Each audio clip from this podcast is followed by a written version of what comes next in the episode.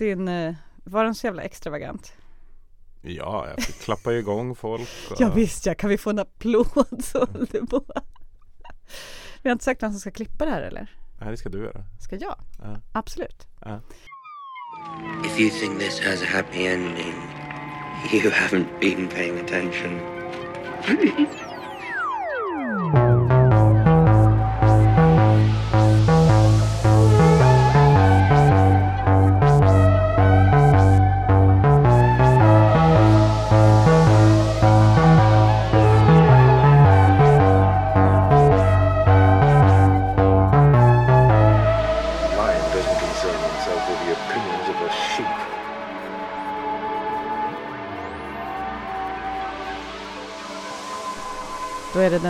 sista avsnittet utav Weirwood-podden. Mm. Och eh, jag heter Jenny Lindahl Och jag heter Johannes Klenell. och vi har sett det sista avsnittet. Vi har redan poddat om det en gång i en snabbpodd med Anna Kinberg Batra. Mm. Det var underbart, om en kort. Och lite knackigt ljud kanske. Ja. Med alla dessa ljudtekniker i lokalen så gick det ändå åt helvete. Men det var ju att det var så himla stressigt där också. Ja, Men det var väldigt, hon var jättekul tycker jag. ja, det tycker jag också. Skulle gärna prata en två, tre timmar Game of Thrones med henne. Eh, I alla fall idag så kommer vi gå igenom sista avsnittet och sen så kommer vi köra ett till avsnitt efter det här där vi går igenom hela, hela serien. Det här med folk som så här ska göra en insamling för att man ska spela in säsong 8 en gång till Det och blir sådär. vansinne. Nej men det, det, det dumma med hela det resonemanget, jag blir nästan lite upprörd, är att tävlingen står på något plan mellan den faktiska tv-serieavslutningen som har gjorts Mm. och folks fantasier om vad det skulle kunna bli i slutändan. Och, och de kommer aldrig uppfyllas ändå, även den där andra versionen utav avslutningen. Vad fan nu den skulle vara förutom att man liksom så här redde ut vissa skavanker, ställde då trakerna bakom Vinterfell. Alltså Mm. har folk egentligen någon kritik av den faktiska liksom, karaktärsutvecklingen? Jag tycker också att, ja, på Daenerys har ju folk jättemycket kritik. Jo, men det är för att folk-. Det, men det är ju bara för att de är upprörda för att någonting hände som alla fattade skulle hända. Jo men inte de, Ja, uppenbarligen. idioter! Ja, men, Förlåt, alltså, lyssnare, Kalla, kalla men- dem inte idioter. De, de älskade Daenerys, de hade en annan uppfattning och eh, de har liksom inte sett det vi såg utan de har sett en annan historia och de hade fel så att säga nu när facit kommer. Det är klart de är sura. Men jag är liksom mer team Daenerys efter de två senaste avsnitten än vad jag var innan. Ja, För att jag faktiskt tycker att, att hon har blivit, allting som har hänt har varit ganska rimligt. mm, Jag tycker inte att hon har varit galen. Jag tycker Nej. att hon har gjort, fattat vissa beslut för att ibland så måste man ta skiten i egna händer. mm. Utplåna en stad. ja, det var ju helt onödigt men okej. Ja det var helt onödigt men ibland överreagerar man som projektledare när bägaren rinner över. Ja. När man upptäcker att ingen gillar en. Ja, och jag håller med, det är inte galenskap i bemärkelsen psykisk ohälsa Nej. vi pratar om. Nej. Eh, men det är ju galenskap i bemärkelsen tyranniska idéer som vi har sett mycket av i den verkliga historien också. Men att man har en idé om sin egen, alltså det är ett väldigt starkt frälsarkomplex som har följt Daenerys genom hela hennes liv Ja, och som nu dras till sin yttersta spets. ja. Nej men det, det, det jag tycker inte att det är något konstigt. Nej. Det, är liksom, vad, vad fan skulle det slå över i då? Att, att hon skulle sitta där och, och känna när liksom saker börjar gå åt helvete. Eller egentligen, det går ju aldrig åt helvete. Det är, det, det är bara det att hon känner sig inte älskad i det här. Hon känner sig inte uppskattad. Nej. Hon och då väljer inte. hon den andra strategin. Ja. Det är inte jättekonstigt. Nej, vad, vad är ens hennes ideologi liksom förutom det? Att, att hon ska frälsa världen? Alltså, hon, Det är ju hon, rätt mycket det. ja men hon är hon är, men hon hon är, säger ju det väldigt tydligt, och vi kommer väl till den scenen sen, men hon säger väldigt tydligt till John vad som är hennes idé. Jag vet vad som är rätt. mm, Och det är vad som ska vara rådande. Jag kommer bygga en bättre värld för jag vet, jag har en bra vision. ja men till skillnad från sånt så har hon ju ingen efterplan. Nej. V- vad är det hon ska göra efter att hon har befriat världen? När hon har brutit det här hjulet? Mm, då tror jag hon tänker på att hon kommer vara så bra härskare att det räcker. Ja, och det var hon ju inte i Marine till exempel. Hon Nej. var ju ganska dålig på rent administrativt arbete. Mm. På så sätt är hon, är hon ju ingen god, vad ska man säga, hon är ju ingen förvaltare. Nej. Det finns ingen, inte ett förvaltande drag i henne överhuvudtaget. Hon är en rent expansiv människa. Det är inga fel i att vara en expansiv människa, ma- maktmänniska, men då måste du ju hela tiden byta projekt. Mm. Du måste vara beredd att starta om från scratch. Och problemet är att hon har ju inget annat projekt. Hon kan bara fortsätta på det här projektet. Alltså, Mm. hon, hon kan inte börja med daytrading eller Nej. liksom, alltså så, för hon kan ingenting om sånt. Nej. men, Nej, hon, men hon måste gå vidare för hon har, ingen, hon har inget program för Kings Landing utan hon måste gå vidare och erövra resten av världen för Ja. hennes En mycket vettigare sak efter erövrandet av Kings Landing hade varit om hon varit så här. Nu är mitt nya projekt att jag ska bli rikare än järnbanken till exempel. Genom att investera i, fan vet jag, får eller liksom, alltså så. För det är ju det vad normala eller liksom fungerande maktmänniskor gör är ju att de går vidare till nya projekt när de gamla börjar bli tråkiga. Just för att annars så blir, sitter du bara där och blir bitter.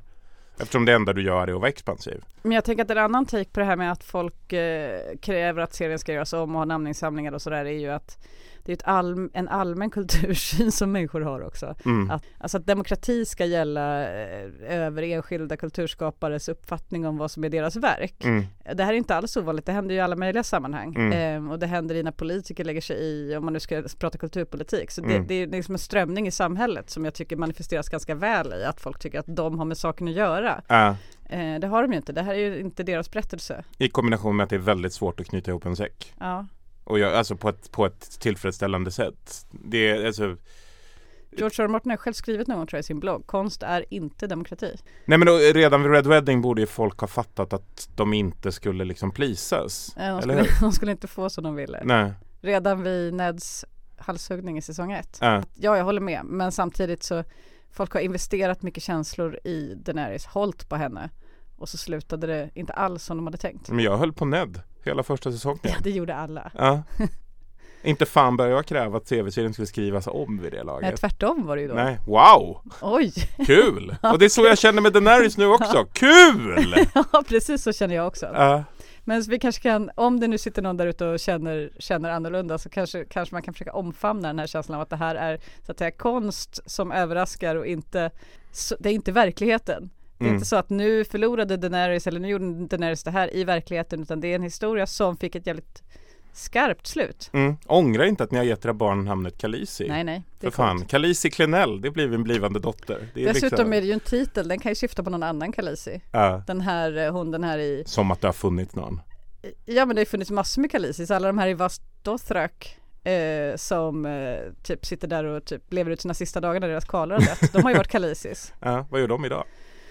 De eh, undrar, det här har jag tänkt mycket på också, vart tog kvinnorna vägen när dothrakerna dog? Är det så här typ har de lämnat alla kvinn, dothrakiska kvinnor och slavar i Essos? De kommer ju bli offer för plundring och så vidare. Man får hoppas att de kanske står under Darius beskydd eller något. Vissa hem, alltså det finns ju ett, ett, annat litet Lasarenerna har, har ju en del Alla beväpnade dothraker har dragit. eh, det kanske är en spin-off. Mm. Darius styr i Marine. det vore kul att se.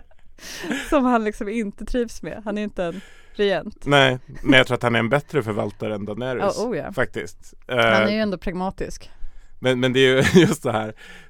En annan take är ju att, att de här kvinnorna är med men de, de är i Dragonstone och liksom Ja. så här får sköta en borg helt plötsligt. Liksom, det är liksom in, aldrig ingått i deras kultur. De börjar inreda det med fula skinnsoffor och liksom, Ja. så här, köper mycket konstig lyxprylar, lite prål, eh, li, lite olika så här hästskulpturer med lysdioder. Eh, Liksom så här, det, det är bara en helt annan borg helt plötsligt. Också en issue som Daenerys aldrig tar upp, i alla fall inte som man får se i bild, det kanske kommer i böckerna, Mm. men är ju att Kalasaren består ju till ganska stor del av slavar. Mm. Och det är ju henne, hennes projekt handlar ju mycket om att befria slavarna. Ja. Så jag undrar vad hon gjorde med alla, om alla de lasarenerna fick gå hem då? Till sina familjer igen eller? Ja, de, hon gjorde ju en deal med Karl Drogo där att det var okej med den där slavhandeln. Ja. Så länge Men som det menar- skulle finansiera resan till Västerås. Den behöver hon ju inte ha när hon själv är härskare. Nej precis, för då tar hon ju bara dem till sina ju vad båtar. hon vill, ja. Ja. Ah, ja, ska vi gå igenom avsnittet då? ja, men det kan vi göra. Lite strukturerat. Eh, första scenen så ser vi ju Tyrion vandra genom förödelsen i Kings Landing. Det ligger något barn som har dött, eh, som det är jättesorgligt. Det ligger lite skelett som är helt utbrända inne i husen. Eh, man får se någon kille som är helt brännskadad som kommer gående. Och där får man lite känslan av att de ska göra det. Det, det finns ett visst tjena moment mellan honom och Tyrion. där. Alltså för att de, kommer de de kommer lite för nära varandra. Och, och, och man får den här känslan. Man får lite också känslan av att Tyrion också känner att det här är ett tjena mån Man, liksom, man ska säga hej nu. Ja. Och sen så, se, så ser man ju också hur Tyrion då vänder sig lite om och sen så händer samma sak när den här snubben passerar John. att John också får lite så här typ, ska man hälsa?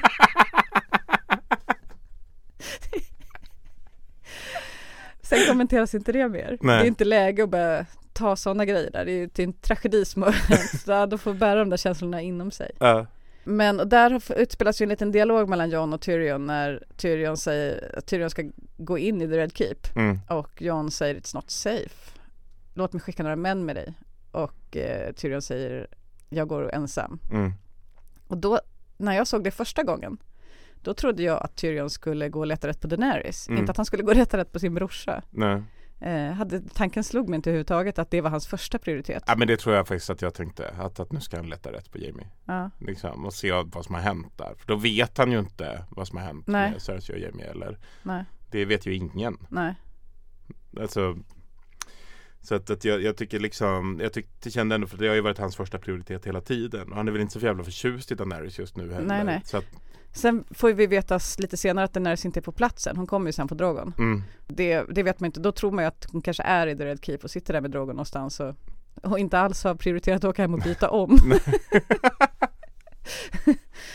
Men eh, sen så passerar ju eh, John Grey Worm som står och avrättar Lannister-soldater. mm, Eh, och eh, om man, om man liksom drar en parallell sen till senare i avsnittet när eh, det sker väldigt lite avrättningar förhållandevis av. Grey Worm. Han har ju väldigt olika, vad ska man säga, verkställighetsgrad här i början och senare. Men det har ju väl lite att göra med hans uppfostran. Han är ju uppfostrad för att tjäna, inte för Mm. att styra. Och här har han en direkt order Ja, vad han ska göra. ja. Och då fullföljer han Ja, det han- oavsett vad. Han, han, han är ju eh, Han är ju väldigt bra personal på det sättet. Så det, är, det, är, det är ju därför Daenerys gillar honom så mycket också. Ja. Eftersom han faktiskt alltid gör som hon säger. Mm. Ska man säga? Han, han är ju ingen initiativtagare. Nej. Utan det, det är ju Daenerys som ger kommando. Det, det var det ju redan i förra avsnittet. Det var ju när hon började spruta drakeld som han kom på att det var dags att Mm. fortsätta kriga. Men tror du inte att de hade snackat ihop sig lite om det här innan? Han och Daenerys. För att i den här scenen, jag vill minnas att i den här scenen när, de, när hon sitter på tronen och alla håller på att tjata på att men när klockorna ringer då ska du liksom att de utväxlar en blick, Grey Worm och Daenerys. Jag har bara så himla svårt att se Grey Worm i en mer komplex diskussion om hur man ska förhålla sig till när klockorna börjar ringa. Ja men Daenerys kan ha sagt åt honom bara Mm. att eh, det får vi se. Ja. Det, det beror på läget, du kommer veta. Så att när den här dialogen utspelar sig och hon inte direkt lovar något, att hon också har det samförståndet med Grey Worm att du och jag, vi har i alla fall våra, varandras rygg här. Men det är också lite så här att, att vad har Grey Worm för möjliga liksom så här om, känna av läget Grey Worm. Det, är- det är väl oftast stick ett spjut Ja. i det framför dig som är liksom det han känner av att han borde göra i den situationen. Det är, Ja. det är väldigt svårt att stoppa honom de försöker ju ändå det, både John och Tyrion Ja. har pratat honom till Ja. rätta liksom och säger att "Nej, men du kan inte hålla på och skära halsen av de här. De har ju gett upp. De, de, de står på sina knän. Ja. Hur mycket mer kan de ge upp? Och Ja. så säger han, de andas fortfarande.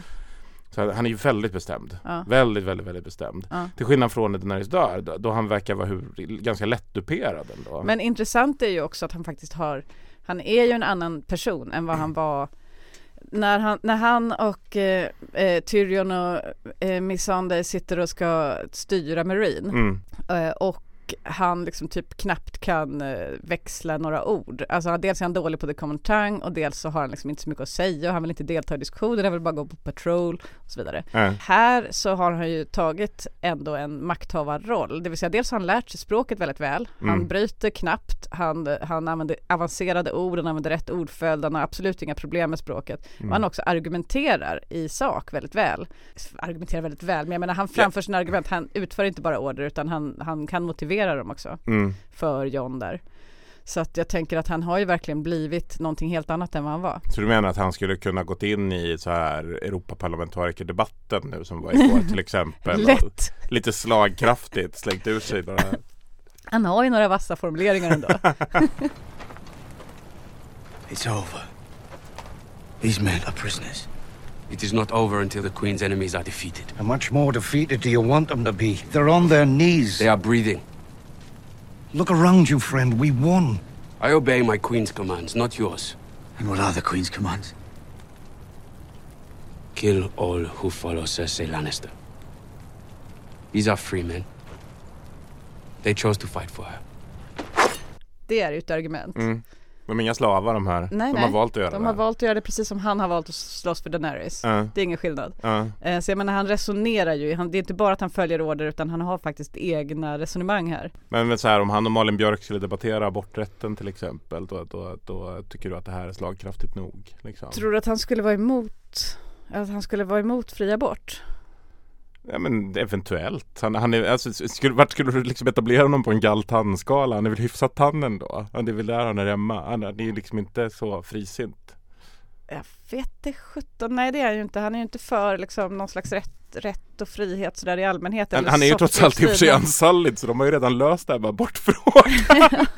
det, är liksom, det, det, det, är inte, det är en ganska obefintlig fråga i deras värld. Men de har ju löst det på det lite andra sättet genom att Jo men jag tänker på tandskalan så de är väldigt mycket för att befria slavar. Ja. Alltså de är ju inte för gamla hierarkier, de vill krossa gamla hierarkier. Sen är de ju för att följa sin egen, Mm. eh, men som de själva väljer. Jag tycker inte att han är helt enkel att placera ändå, inte så enkel. Efter det här då så går eh, Tyrion som gräver fram sina döda syskon. Mm. Det var en väldigt, alltså med vissa reservationer för att det är lite för liten stenhög. ja, det är ett ganska pricksäkert ras. Ja, det känns inte som trovärdigt att de skulle ha dött utav sådär lite sten. Nej. Eller jo, alltså en av de där stenarna direkt om du får den i huvudet. Men det, Ja, det vette sjutton alltså. Jo, får, så alltså, högt i tak är det ju inte Det är så att ett tag och får du en tegelsten i huvudet så Jo, men du såg ju scenen när taket rasade in. Det var ju jättemycket sten. Det, är Mm. det vi ser här, han gräva fram, det är inte vad som hände, vad vi såg med egna ögon. De har ju fejkat lite här. Ja. Vilket det, det får väl vara okej. Det här är ju som, eh, jag menar, de berättar en historia. Det är inte som att liksom det är på riktigt. Nej. Så att det är väl lugnt. Men det, det stör mig lite ändå att en sån otroligt välspelad och gripande scen, den är stark, Mm. ändå störs lite av att man tänker på det där med att, det Att hade de bara sten. stått en och en halv meter bort så hade de inte fått en enda sten på sig. För där är det helt rent. Varför flyttade de sig inte? Alltså det är så, eller varför hukade, alltså om det var så där lite sten, hade de bara behövt hu- huka ihop sig och fått de där stenarna på ryggen eller något istället. Alltså ja du fattar. Ja. Ehm, det är inte men jag tror att de hade dött av det ändå. vi Men, får liksom utgå från att historien är så här att det rasade sten, de dog och nu gräver han fram dem. Det spelar inte så jävla stor roll hur mycket sten det ligger där. nej. För historieberättandet Och han egentligen. spelar ju det här väldigt bra. Fantastiskt. Mm, Eh, där frågade jag ju dig när vi kollade om nu om du trodde han var ledsen för Cersei också. det tror jag. Jag tror också det. Jag är helt säker. Alltså Ja. det är ändå hans syskon. Det är hans syskon och de ligger där. Han, han har älskat dem hela tiden. Det, det, det är ju en av de här liksom tysta berättelserna som har pågått. Mm. Att, att Tyrion faktiskt älskar sin familj. Mm. Men han har ju också åsamkat deras död. Mm. Alltså så är det ju bara. Även om han har försökt stoppa det så är det ju ändå han som har varit med och tagit Daenerys över havet. Och han kunde ju ha gjort, liksom stoppat henne i Marine. Cersei har ju en poäng också i att ögonblicket han mördade, alltså som han störtade sin familj var när han sköt Tywin. Mm. Eh, det klandrar ju Cersei honom för när de träffas sen Ja. och säger att det var, du förstörde allt. Mm. Det har hon ju en poäng i. Det har, men hon har en klar poäng, men det, det tar han ju upp någonstans också. Ja, ja. Att, att, att han har skjutit sin pappa och att han tycker att han Det förtjänar att straffas för det. Ja, det var inte bra gjort har han kommit fram till så här i efterhand. För det ältar, i böckerna ältar han det ju fruktansvärt. Han tänker och tänker på det men det framgår inte helt klart och tydligt i det läget, alltså i boken som följer direkt efter det har hänt, Mm. att han faktiskt tycker att det var dåligt gjort. Nej. Utan mer som att han våndas över det. Men här är det ju klart att han har liksom nått någon slags efterklokhetens facit. Jag har också alltid läst det där som att det är så väldigt mycket fylle och bakfylleångest som liksom kanaliseras genom ångesten utav mordet på pappan. Och, och här tar han ju även upp att han har strypt sin Mm. För första gången så Flickvän. kommer det upp. Ja. Och det, det har han ju knappt markerat att han har brytt sig om tidigare. Nej. Nej, och det har ju varit lite störigt att det har varit en sån icke-fråga i hans karaktär. Mm. Eftersom det är ju en otroligt eh, vidrig sak att göra. Ja. Nej men och tjejer har inte ens varit så taskig mot honom. Nej, hon har väl bara gjort vad hon behövde för att rädda sitt liv. Ja. Han vet ju själv hur Cersei kan vara. Ja. Alltså, Hur hon håller på. Fa- måste ju fatta att det där har ju, sen så kunde hon kanske improviserat lite mindre på vittnes. alltså att hon ska hålla på och liksom spinna loss och få alla skrattare med sig. Ja. Det är lite too much Ja. tycker jag. Jag förstår om han blir riktigt arg men det är inte Ja mord. men vadå, hon fick ju feeling. Hon fick feeling, hon kände att eh, hon gjorde sitt jobb bra. Hon kommer bli belönad av Cersei. Och uppenbarligen av Tywin då. Ja. Eller belönad ja, vad man nu ska kalla det. Hon fick ju en guldkedja. Ja, som hon fick låna antar jag. Mm. Jag tror inte hon var hand of the, hand of the king. det hade varit en eh, överraskning. Han, han har avsagt sig titeln. Men det, det, alltså hela den scenen, om vi bara ska backa hundra säsonger tillbaka i tiden Är så märklig för det är så otroligt lite Tywin allting som händer i den där sängkammaren Att han är så dekadent så hon får ligga där med hans liksom kedja och Mm. Ja visst, man, Han går och bajsar, ju bara det är ju så här, på- man har aldrig kunnat föreställa att Tywin ens har liksom det visste man inte. Nej, Och nu visar det sig vara så, det här visste inte Tyrion heller. nej, Det är helt uppenbart. Alltså att han inte har väntat sig att se tjej där. nej Och att det är... Jag tror att Tyrion inte heller kunnat föreställa sig att Tywin går och bajsar Nej, det är mycket på en gång där. Äh, Men det är fint också när han ska ner, när han ska ner till Jamie och Cersei så får man först se honom gå, de har gjort väldigt mycket alltså, onödigt snygga scener. Mm. alltså det, det är också det som är störande med de här stenarna, alltså när de har gjort så mycket jobb på att göra det här kartgolvet som är sönder. äh. Eh, och de har gjort hela The Small Council Room som är sönder. Och så plockar han upp en fackla från The Small Council Room och tänder och går ner och så vidare. Så att de har liksom, de har ju byggt hela den här scenografin. Mm. Lite mer stenboll. ja, ja. Eh, eller lite mer så här typ att de hade kunnat, de hade kunnat gjort, de hade kunnat gjort så här typ att man får se att han verkligen håller på i timme efter timme och letar i rasmassorna tills han hittar dem. Det hade ju kunnat varit snabbt montage bara. Man får se om man kanske tar av sig tröjan eller något så att man, så nu har han jobbat länge, han är svettig och så vidare. Oh, ja.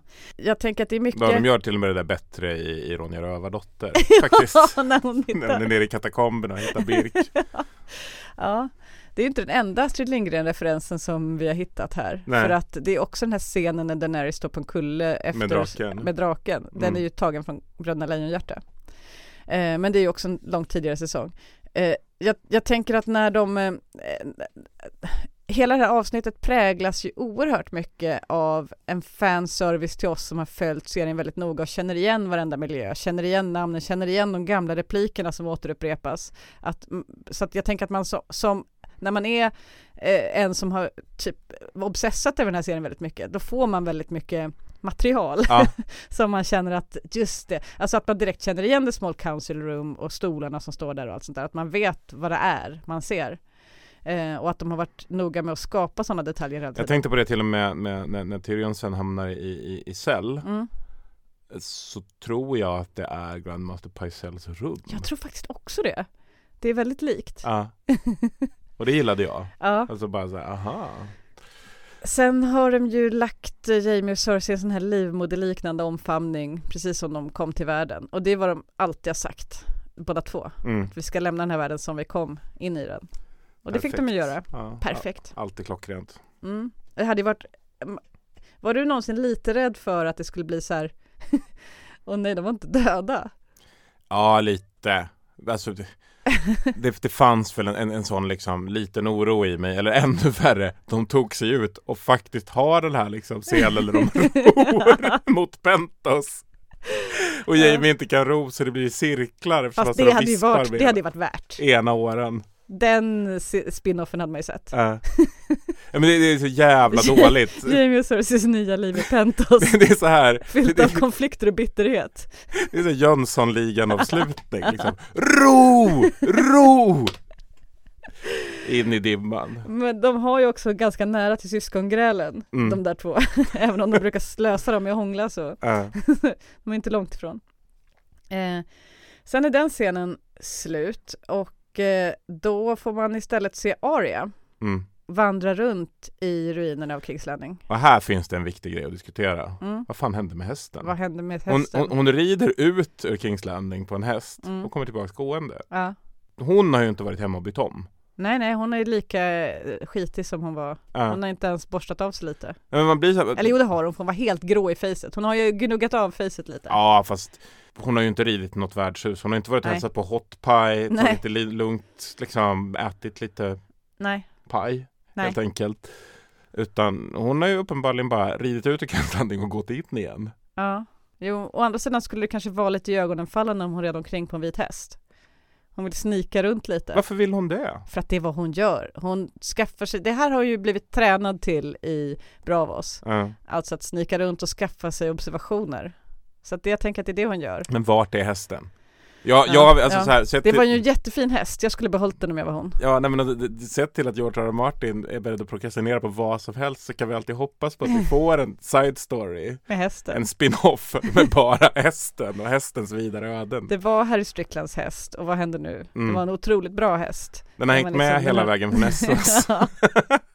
Men eh, här ser hon ju, jag tycker att den här scenen är fantastisk när Arya betraktar John gå igenom min anteckning säger så här peppiga hästrumpor för att det är så otroligt peppig stämning bland dothrakerna och, och John måste liksom ta sig igenom den här ho horden av dothraker som är skitglada. Mm. De har verkligen vunnit och hästarna liksom studsar runt eh, och John måste liksom knuffa sig mellan de här jättepeppiga hästrumporna för att ta sig liksom fram.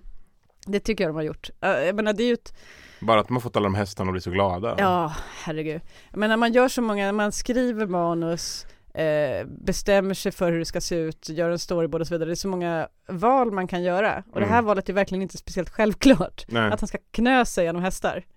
Nej, men allt i den här scenen är fantastiskt. Ja. Skulle jag säga. Jag tycker det här är, är Här excellerar de ju i att ta sig bortom tv-seriemediet. Det här är ju film Ja. på riktigt. Det här är en filmisk scen. Den är teatralisk. Alltså med trappan som går upp till ruinen utav The Ja. Red Keep. Den är enorma fanan. Targaryen-fanan. Ja. Som är liksom löjligt stor. Hur har de ens fått ihop en så stor tygbit? Ja men Sansa kan... Alltså, Hon har ja. sytt Nej men jag menar det finns inga så, de måste ju ha sytt den av många tygbitar för det finns inga så stora vävstolar liksom. Det är Nej. en enorm fana. Nej, den är helt enorm. Och det- Och det, det, den är ju liksom fanornas svar på Harrenhal på något sätt. Ja, verkligen. Det är, Den täcker ett helt torn. och den är bara på plats just då. Ja, och den har hon kanske inte varit och häm- Den måste hon haft med sig från början eftersom Dian Sallid eller några har hängt upp den. Ja. Vilket måste varit ett jävla jobb. Nej men då hela, hela den här scenen är också så här Vi har ju pratat om hennes liksom förtjusning i liksom ordentliga presentationer. Ja. Men det här är ju liksom koreografi. Alltså det, här det, är här är ju, det här är ju, Mm. alltså det är klart att det ska anspela på, på liksom Tredje riket Mm. och, och liksom Mm. nazismen och, och liksom propagandarörelsen. Men det här är så intressant för att det är ju ingen annan som ska se den här Viljans triumffesten som pågår eller partidagarna i Nürnbergfesten. Nej, nej, det är hennes egna trupper bara. Bara hennes egna trupper som ska För det är typ de enda som lever. I hela stan. Och den här brännskadade mannen som redan har gått därifrån. Nej men han verkar inte bry sig om någonting. Nej, resten är borta. Mm. Så att det är bara för hennes, eh, för, lite för hennes egen skull också, Ja. men för att höja moralen. För, men det förstår man ju. Har man gjort ett sånt folkmord som de just har gjort Mm. så gäller det ju att snabbt ingjuta moral om att vi gjorde rätt. Ja. Eh, annars så är det väl lätt att folk börjar tvivla. Ja. Till och med då Thraker kan ju börja tvivla på hur rimligt det var. Nej, inte Dothraki. Nej, de är jätteglada. Men jag menar, om man bara drar runt och det är lite deppig stämning och man bara, vad gör jag på den här kontinenten? Mördar onödiga människor som jag inte bryr mig om. Vem är jag egentligen? Exakt, det Hur vill man är det här att förhindra. vara? Man vill få upp peppen ordentligt och då har jag, jag tänker mig att hon måste ha haft, hon och Grey Worm har haft ett snack innan hon drog till Dragonstone. Mm. Där hon har liksom, eller också så är han ä- äntligen den eh, bra personal hon har väntat på hela tiden som klarar av att föra upp ett propagandastyre. Ja. Eh, vilket ju Varys och Tyrion har visat sig odugliga till. Men här, här är ju liksom fanan på plats. Dian Sallid står jättesnyggt uppradade. Mm. De står liksom flankerar trappan och det gör de konsekvent sen också genom hela, genom under hela tiden de är i Kings Landing så står de och flankerar varenda korridor Ja. som man tar sig förbi. Så det är liksom en rad av perfekt uppställda Ansalid. ja, det är väldigt mycket fascistsamhälle. Ja. Alltså det, den här liksom propagandan som nazisterna Ja. ville att det skulle vara. Och det, det är också det här någon står och tittar ut det här med att dothrakerna rider som i en cirkel. Det var ju nästan som man började tänka att snart kommer de börja rida i formationen av en drake, allt svastika. Eh, bara för att det måste ju hända nu Mm. liksom. Att, Mm. Men det, så gör ju inte dothrakier. Det, där är det ju bara kaos Mm. som är. Och då tänker jag också hennes val av eh, outfit här och eh, frisyr och eh, hennes val av liksom typ ha en drake som slänger upp vingarna som en demon bakom henne och sådär. Men, men tror du att någon åkte hem till, vad vi då får utgå ifrån i Dragonstone, Ja. att hon, hon stod en stund och skrek så här Åh, jag har inget att ta på mig!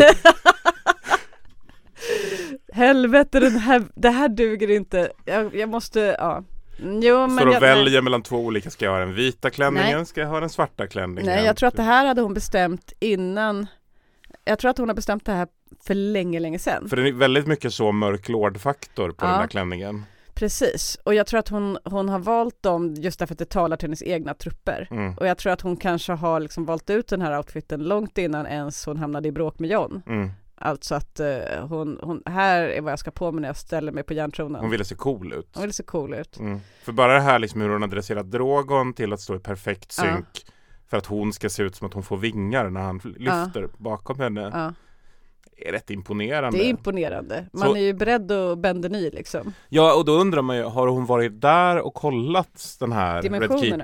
Gick hon runt där och liksom spanade in, nej men här ska jag komma ut? Här, Ja, här det ska- tror jag. Efter, direkt efter hon hade bränt alla Ja, så kollade hon upp lite, här ska vi ha den här uppställningen. ja, Drog det med Grey Worm. ja.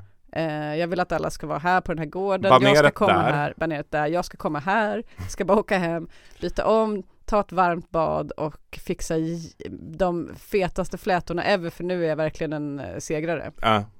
För att det där har ju en callback till Då trakierna. Dothrakerna ja. Mm. Jag tänker att hon vill fläta sig jättemycket för att alla Dothraker ska se vilken, vilken hä- härskare hon är. Ja, Eh, för att de har ju liksom de här principerna om, just det, de borde ha massor med bells för att man ska ju också fläta in eh, klockor i året som Ja. har såna här pinglor. Som eh, Karl Drogo hade ju massor, som för varje, en för varje seger.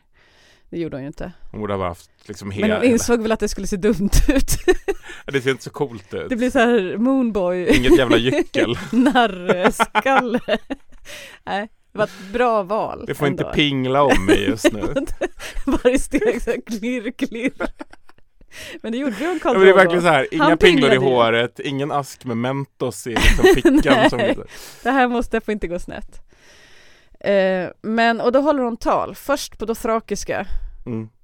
Jag ska inte snöa in på det här men jag har tittat jättemycket på intervjuer med han som har skapat både dothrakiska, valyriska, astaporian, valyr, alla språk Ja. i den här serien har han skapat.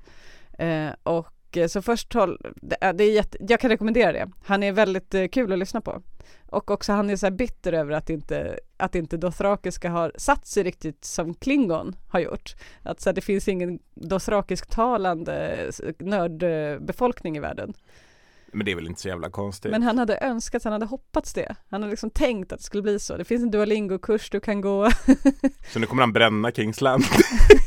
och så är han jättearg varje gång han hör talas om att någon så här typ pratar dothrakiska i någon annan tv-serie någonting och han inte har blivit konsulterad så blir han jättearg. Så har, Har det hänt? Ja det händer massor med gånger. Alltså typ det händer i olika tv-serier som The Office eller så. Där någon, någon som, eh, men det är ofta så här typ ett tecken på att visa att någon är nörd till exempel. Ja. Ja. Att den kan säga något på dothrakiska. Det är nya Klingon Det är ändå nya Klingon, sättet. Ja. Men eh, bara inte i verkligheten. Men så att, och då tycker han att eh, då, de borde ha konsulterat honom. Men det är också så här, det där är så komplicerat. Vi, vi pratade om det på mitt jobb idag med, med Game of Thrones Mm. och, och vad det har inneburit. För att vi pratade om vad som är töntigt idag. Ja. För Klingon är ju töntigt. Alltså det var ju så här, när du ska visa att någon är en, en tönt på din Ja. arbetsplats, på arbetsplatsen i The Office eller så. Ja. Då är det Klingon de ska prata och vara lite så här. Och vi fattar den populärkulturella Ja. referensen. Men man fattar också att Star Trek är töntigt. Game of Thrones är inte töntigt. Nej, Game of Thrones är, eh, det är liksom eh, Super Bowl, det är fotbolls-VM, det är inte töntigt, det är liksom, det är allas. Ja. Och, och det, det gör ju att det blir väldigt komplicerat. För att då blir det att när någon pratar dothrakiska är det då töntigt? Ja, det är det ju ändå trots allt. Att lägga så mycket energi på att lära sig då, det är inte coolt, det är fortfarande inte coolt. Säger hon som har lagt Jag vet, jag vet. tre månader på sin Game of Thrones podcast. Ja, och det är ju ingenting mot vad jag lagt på Game of Thrones överhuvudtaget. Mm. Så att, eh, ja, ja absolut, men jag menar ju bara att det är ju Men töntigt. du pratar inte flytande dothrakiska? Nej men jag har aldrig ens försökt. Men det kan väl bli nästa projekt då. men jag skulle nästan, ja nej men dothrakiska, man kan ju lära sig valyriska också. Ja. Eh, för att, ja men först håller hon ett tal på dothrakiska, hon gör ju det här väl retoriskt, för först håller hon ett tal på dothrakiska där hon går igenom punkt för punkt alla de löften hon eh, utkrävde av dothrakerna när hon tog över kalasaren mm. eh, efter att hon brände alla kaler. Då sa hon ju, vill ni eh, typ döda männen i sina järnkläder? Vill ni typ bränna ner husen av sten och så vidare? Och alla bara ja, det vill vi. Och sen så bockade jag av listan bara. Bucketlisten är klar, ni har gjort allt ni lovade. Shafka Adrevish och Kuenegin Mori. الشبكة الرياشيس أنهان رياشيس أنداتي Och de, blir ju, ja, de är ju väldigt peppiga på det. Och sen så går hon över till att prata valyriska.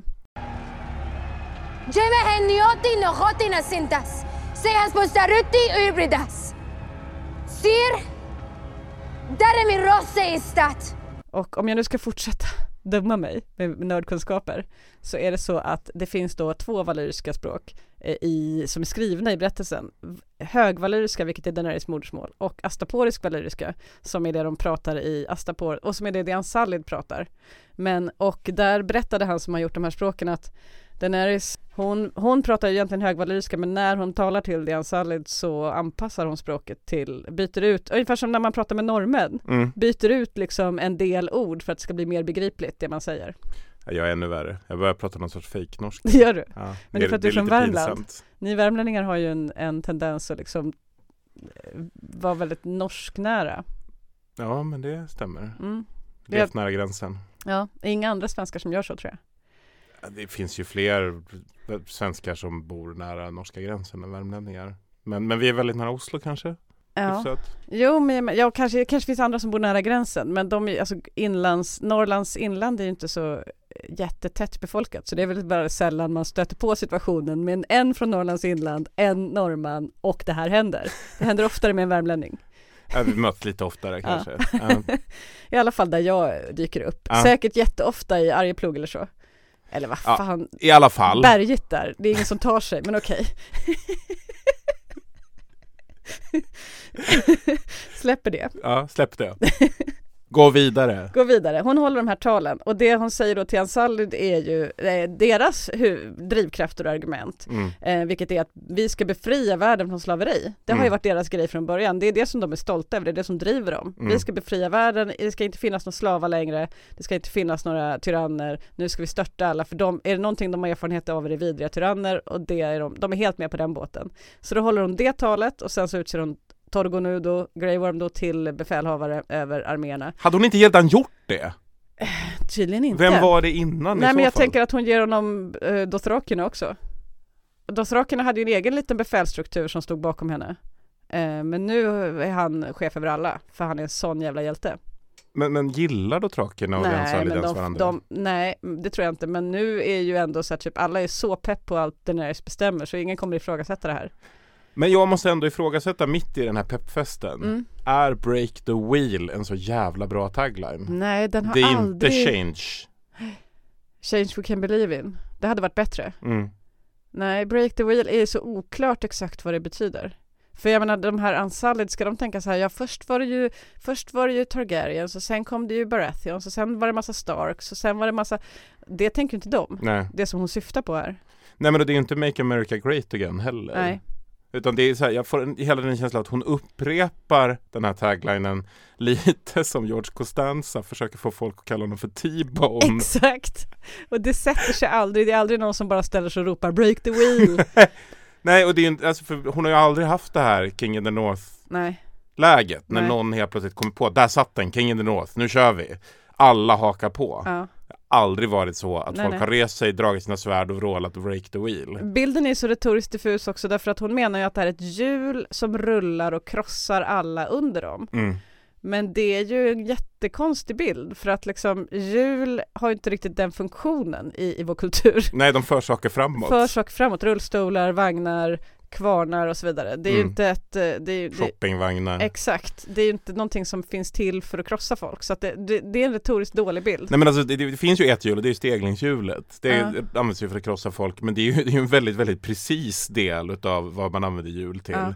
Det är ju inte som att ångvälten är uppfunnen vid det här laget. Nej. Utan det är ju ett sätt att avrätta folk på. Dessutom är ju bilden utöver hur The Game of Thrones går till och hur maktkampen mellan de här västerosiska familjerna går till inte heller så cyklisk på det viset att det är hjul. så det är alltid fel med den retoriska modellen men hon är ju Ja. väldigt förtjust i den själv. Hon Ja. släpper den ju aldrig. Hon har hittat sin... eh, För jag har alltid tänkt att de kanske bara plockade den från Robert Jordans Wheel of Time. Att det är tidens hjul som ska brytas. Som rullar och rullar och rullar. Ja. Eh, Men det är det ju inte eftersom Nej. hon också säger att det här är ett faktiskt hjul som rullar och krossar folk. Småfolket. Så att, så att så rent liksom i, i, en fråga om politisk kommunikation så skulle jag säga att i en presidentvalskampanj eller en politisk kampanj så är det här ge, Man får ändå ge Annie Lööf att framåt satte sig. Ja. Även om jag inte kan tänka mig att det stod hundra centerpartister drog sina svärd och vrålade framåt någon gång. Men, men, men Den man kommer ju ändå framåt, ihåg den. inte bakåt. Nej, exakt. Ja. Eh, då hon har hållit sitt tal och sen kommer Tyrion fram lite försiktigt tassandes. Mm. och eh, hon vänder sig direkt till honom och säger att han har, just det, Tyrion är också den enda som förstår delar av vad hon säger här utav han och John som står och lyssnar. Mm. Eh, för att John förstår ju inte valyriska eller något. Han står ju bara där och tittar. Men Tyrion kan ju, vi har ju sett flera gånger hur dålig Tyrion är på valyriska, men han kan ju Mm. lite i alla fall. Ja. Så han har åtminstone snappat det här om att hon nu tänker erövra världen, Mm. gissar jag. Men eh, det tror jag inte John gri- begriper i det läget, Nej, nej, hon, nej. inte, hon pratar ju inte med Westerosierna. Men eh, Tyrion kliver fram lite försiktigt och hon går direkt och säger du förrådde mig. Du släppte, du släppte din bror fri. Och han bara, men du brände hela Kings Landing. det är ändå bra. Det är så bra liksom dammsugningsbråk. Eh, du tog inte ut soporna, nej men du brände Kings Landing. så olika liksom nivå på den, eh, även om hon inte tycker det. Så Nej. är det verkligen det olika är nivå på den. helt olika nivåer av svek. ja, men hon hade ju aldrig riktigt lovat att hon inte skulle göra det. Så att svek är det ju inte, det är bara dåligt. Mm. Nej, men hon sa ju typ att hon skulle göra det till honom. Att när de ringde klockorna så skulle de backa trupperna. Hon, eller hon tittade jakande på honom. Nej, hon tittar, hon, nej det är det jag har kollat upp i efterhand. Jag menar att hon inte gör det. Hon eh, tittar lite på Grey Worm. Det är det hon gör där. Så att jag tänker att det är liksom, nej, hon har inte lovat det på överhuvudtaget, men han har ju ett önsketänkande och John har ett önsketänkande. De tänker att ja, men vi gillar den här så mycket att vi väljer att tro på henne fast mycket tyder på motsatsen. Och trots att de gillar henne så mycket så känner hon sig inte älskad. Nej, nej det, är, borde ju det är ju ett åtminstone... stort svart hål inne i den människan som är omöjligt att full- fylla med bekräftelse. Det är det ju. Hon kunde ju vänt sig till Tyrion i det här läget för kärlek, för han är den som slutar älska henne sist här egentligen känns det som. Ja. För John är ju verkligen inte riktigt på båten ens när de eh, ska ta Kings Landing. Eh, Det, det, det, blir, det är ju också ett av skälen till att hon väljer en dålig strategi. Men John är aldrig på någon båt. Han tycker Nej. alla är jättejobbiga. Han tycker allt är jobbigt. Ja. Ja, förstår man ju med tanke på, alltså nu går ju han också hela tiden och tänker på att han är kung. att det liksom måste ju ta upp så otroligt mycket av hans eh, processande inuti. Ja men tänker på hur lite processande som pågår där normalt Ja. så kan jag tänka mig att det är extremt ansträngande. Sen så, och då tar de bort Tyrion och då får vi en liten scen med Jon och Arya som är lite kul därför att eh, Jon har ju ingen aning om att Arya är där. Han tror att hon är i Winterfell. Och så liksom bara, vad gör du? Det är lite kul. Ja. Eh, och hon bara, jag skulle döda Cersei. Eh, Men där är ju också en, alltså där är ju första, jag tror att det är första steget för Jon att förstå att det finns goda skäl för honom att döda Daenerys. För att där har de den här lilla dialogen när, när hon, han säger hon är allas drottning nu. Försök säga det till Sansa säger Arya. Och Mm. där någonstans så inser man ju, eller Jon inser väl lika väl som alla andra att Sansa är absolut största fara. För så är det ju. ja, Hon är nästa mål. Hon tänker ta Winterfell som nästa. Det kan man vara ganska säker på. steg två. Steg två är ju att ta. Norden. Där Sansa går omkring och tror att hon är något. Och som ju är, Och, och jag tänker mig också att det inte liksom att hon kanske just nu tänker tronen. Hon tänker nog mer den där Sansa är så jävla dum i huvudet. ja, jag skulle varit älskad här om det inte hade för att Sansa hade gått och liksom typ fjäskat för alla Äh, och tagit alla, alla mina allierade, till och med Theon. Hon har tagit alla. till och med Theon. Ja men det är hennes enda allierade som, som dyker upp sådär bara helt plötsligt. Ja, Eh, och då är, dyker han inte upp för Daenerys, nej, utan för för Sansa. Eller för Winterfell. För allt han har att eh, liksom betala tillbaka till The Storms. det är inte Det är lite. ju en del. Det är en del. Så att det är ju inte orimligt. Men jag menar, Daenerys har väl bara halvkoll på den historien kan man gissa. Hon kanske hade haft större förståelse om hon hade vetat hur jävla mycket skit han har gjort. Ja, men hon har aldrig kanske liksom lyft frågan varför har inte du någon snopp då? Eller liksom Nej men jag antar att det inte har kommit upp Du ser lite sliten ut, vad beror det på? att grejen är att Daenerys är ju inte en person man approachar med small talk hur lätt som helst heller. Alltså det är inte så att liksom typ folk går och berättar och skvallrar med henne hur som helst tror jag. Utan man är ganska försiktig med sina konversationer. Eftersom hon dels är livsfarlig och dels är eh, lite stiff sådär. Ja och, och för att hon hade en spymaster som var jävligt kass på Ja, slutet och inte dessutom. var så intresserad av henne längre. Nej, utan mer av eh, Aegon. Sen kommer det ju en fantastisk scen till. Men det, det här är nog den scen som, eh, som jag tycker är nästan bäst i hela avsnittet. Tyrion och Jon i Tyrions cell. Mm. När eh, det är en fantastisk, det är en dia- dialog som jag tycker är i klass med, med liksom de tidiga säsongernas eh, välskrivna politiska argumentationsdialog. Mm. Där är det liksom människor som förstår varandras drivkrafter och som verkligen pratar på riktigt. Jo men jag håller med. Ja. Men jag, jag tycker det. Så vi, vi är fortfarande inne i, i, i, i delen här avsnittet där jag nog faktiskt tycker att de bara Att allt stämmer. prickar av och det är faktiskt klockrent hela vägen. Innan dess så är, finns det faktiskt en grej som jag ändå tänkte på var lite? Ja. Och det var att hon inte dödar Tyrion på en gång. Ja, det är mycket konstigt. Alltså hon har en drake som sitter liksom perfekt inriktad för att bara Hon har en väldigt bra liksom, publik. En superpublik. Ingen, ingen utom Alltså John fatta kommer... det jublet! Ja, liksom. visst. Woo, woo, woo. alltså, Visst, Dothraken och sen hon eldar upp The Imp. äh, Alltså det skulle ju vara, det skulle vara fest. äh. Jag ska bara plocka fram rätt klipp Ja, här. det då. var rätt feta testosteronnivåer efter det. I love her too. Not as successfully as you. But I believed in her with all my heart.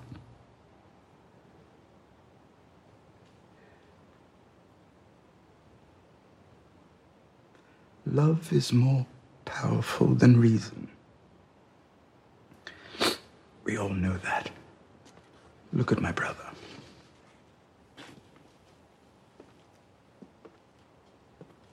Love is the death of duty.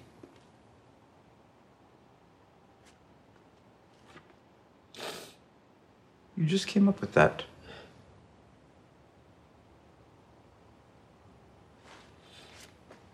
Maester Aemon said it a long time ago.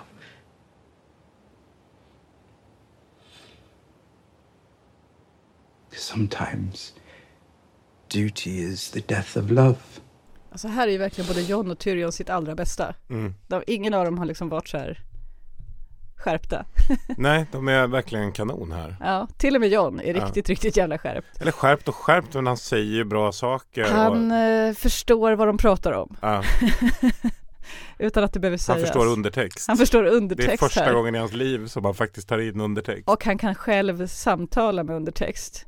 Och också det här att han slänger fram Amon-citatet. Ja, Som, eh, för det här tänker, alltså, men okej, vi tar den här steg för steg, den här lilla dialogen, den här bara lilla sekvensen av den här ganska långa dialogen. Så börjar den ju med att Tyrion säger att eh, jag älskar, älskar henne också, eller jag älskar henne också, inte lika framgångsrikt som du. Mm. jag, vet, jag läser det som att han faktiskt var kär i henne. ja, Och att man också ska tolka scenen på båten när han står och blänger, ja, som att det var det som var grejen. ja. Och, För- det, och där vände det för honom kanske någonstans också. Ja. Av den anledningen. Att, att han blev svartsjuk.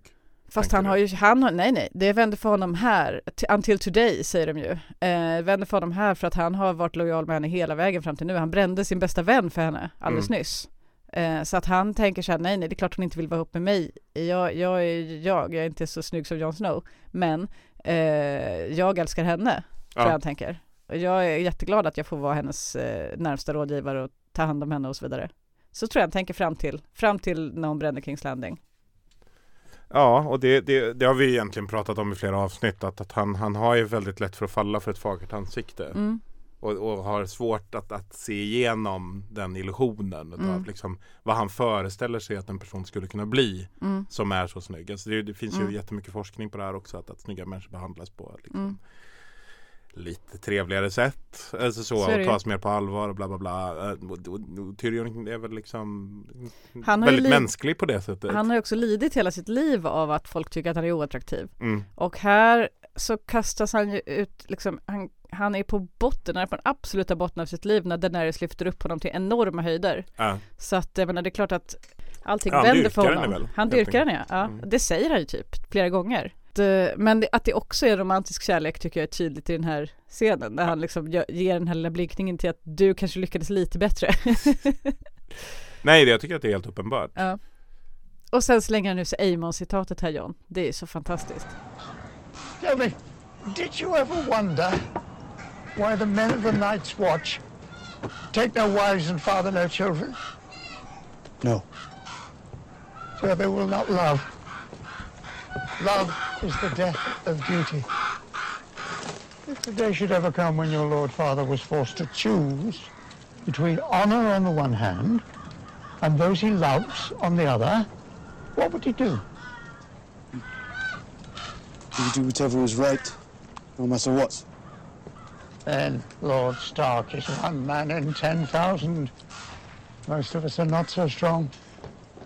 What is honor compared to a woman's love? And what is duty against the feel of a newborn son in your arms? Or a brother's smile?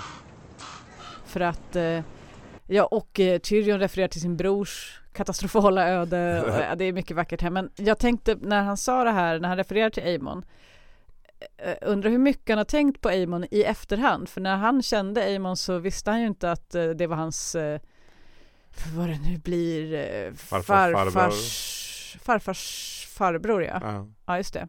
Gud vad gammal han är. Ja. Men eh, det vet han ju nu och då måste han ju liksom ha suttit och gått igenom de här samtalen de har haft. Undrat om Amon visste, för det har ju vi spekulerat i, att Amon kan ju ha listat ut det här. Precis som David och Dan eh, som skapade tv-serien listade ut det på ledtrådarna som finns utlagda så kan ju Amon och andra ha listat ut vem John är. Ja, alltså jag, jag har alltid haft lite svårt för det att Damon skulle ha vetat men, men, men Han kan ju ha anat. ja, anat. För att alla vet ju Snarare. att, att, jag menar det är ju en världens historia ändå att Ned Stark kom med en bastard. Vart hade han precis varit? Jag menar alla vet ju om att liksom det finns en sån Ja, möjlighet. på ett plan så är det så här när man, när man så här, lite efterklokt tittar på Hur det uppenbart så var det? var det ju ganska superuppenbart. Uppenbart. Och just det här att han, han har refererat till att Lyanna dog in a bed of flowers. Ja. Och liksom, alltså, det, Jag menar, Littlefinger har ju listat ut det så att säga med sitt eget huvud. ja. Eh, det är ju tydligt i en scen tidigare när Sansa säger, när Sansa drar historien och det är tydligt att Littlefinger vet att nej. Jag menar, det är klart Aemon kan ha gjort det också, han har levt länge och är intresserad av vad som hände med Rhaegar och så vidare. Ja. Nej men det, det måste han ju ha varit, det var ju ändå en släkting. Är- alltså, Exakt, han har nog suttit och hållit ganska hård koll på, på sin släkt. Ja, och då tänker jag det här, hur dum John än är ibland, Mm. så kan han ändå ha räknat ut att Aemon kan ha räknat ut det här. Jag, jag menar, jag tror att John går och tänker hela, hela, hela, hela tiden på sitt uh, legacy nu, på sitt arv, på sin, vem, vem hans Men, pappa men, var. men he, hela hans pappas öde är ju samma sak. Ja. Att, att han har brutit sin plikt Ja. för kärleks skull. Ja. Eller för en plikt han har hittat i en profetia, i och för sig. Ja men, Så att det är lite plikt också. men det är ju väldigt många i den här serien som faktiskt bryter mot sina plikter. Han har brutit sin ed men mot en högre plikt ändå på något vis. Ja, hans fru ju, var ju helt Ja. okej med det vad man har förstått. För Ja. hon kom ju från en släkt som inte hade några problem med att man hade lite öppet. De var ju poll, de är ju väldigt poly. Dornierna, i ja. Dorn. De är toleranta som fan. De är toleranta mot alla som inte är weak men. Exakt. det är det enda de hatar. Weak men will never rule Dorn again. Ehm, jo, men och sen så en, nästa, alltså det var en höjdpunkt ändå när man bara hör honom säga de här orden från Aemon. Om liksom man får vingslagen av hur mycket John måste ha gått och tänkt på allt Aemon har sagt till honom. Mm. Och hur han kanske har undrat huruvida Aemon har sagt dem med en baktanke. Att, för det måste han ju gå och tänka på John. Och hur Tyrion tar emot de här orden, går och tänker på dem någon sekund och vänder på dem och kommer fram till någonting lika sant så att säga. Ja. Ja, jag tycker det är otroligt. Jag tror att det är två saker som händer här. Mm. John fattar vad han måste göra. Och Tyrion fattar vad han måste göra. Tyrion fattar vad han måste göra och det, det är allt egentligen som händer framåt sker i det där samtalet. Exakt, allt går att koka ner till den här stunden när de båda har ett sånt jävla bra snack. Ja. Ja men det här är bra killsnack. när de verkligen, det, poletten trillar ner ordentligt. Så Tyrion fattar att han måste break the wheel så att säga. Alltså typ vi kan inte ha kärlek, vi kan inte ha en regent som skaffar barn för de blir dumma i huvudet och ja. Vilket är konstigt. Men ja, ja, så. Ja det är väldigt konstigt om man hela tiden ska sikta in sig på att hitta den smartaste av alla impotenta i landet. Ja, I så fall kunde de behållit Ian Sallid. och låtit dem bli kungar. Här har vi ett helt gäng som aldrig kommer. Men det stämmer ju inte därför att um, Grey Worms öde handlar ju också delvis om att låta kärlek eh, komma i vägen för plikt. Även om han aldrig riktigt lät det göra det så var han, han brottades ju med den hela tiden. Ja. Eh, sen då så går John raka vägen från mötet med Tyrion, rakt in i våran favoritscen. Ja, Nämligen han går fram mot The Red Keep, mot rummet där järntronen är. och träffa seriens verkliga stjärna. Ja, Drogon! Drogon, draken.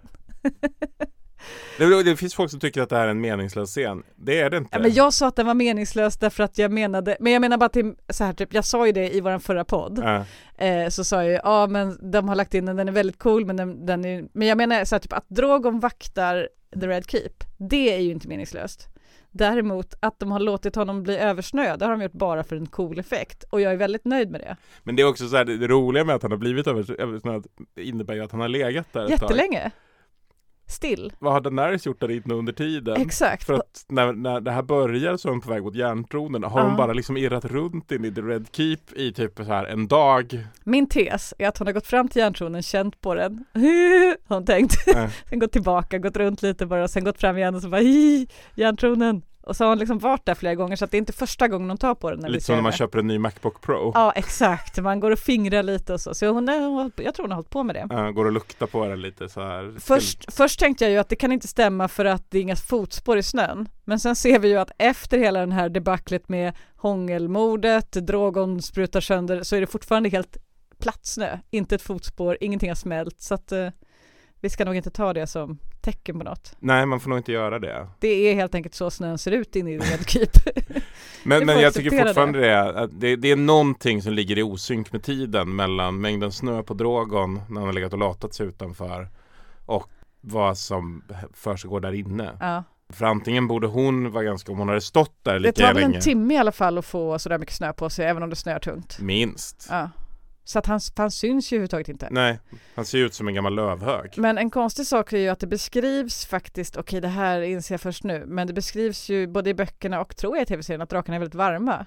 Så att snön, det här är ju ett tecken på att de som säger att det inte är snö i aska har rätt. Att det skulle ha virvlat runt så mycket aska i... i... Men det är ju omöjligt. Det snöar ju liksom typ ett massivt skyfall Alltså av... det, det, Kings Landing har brunnit men det har inte hänt, varit ett vulkanutbrott. Nej, det kan inte vara aska.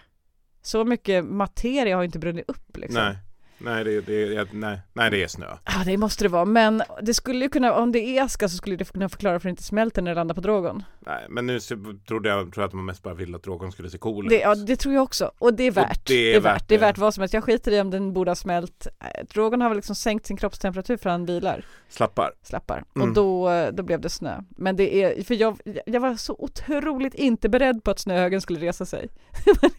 Men om drakar är varma, är de inte reptiler i så fall?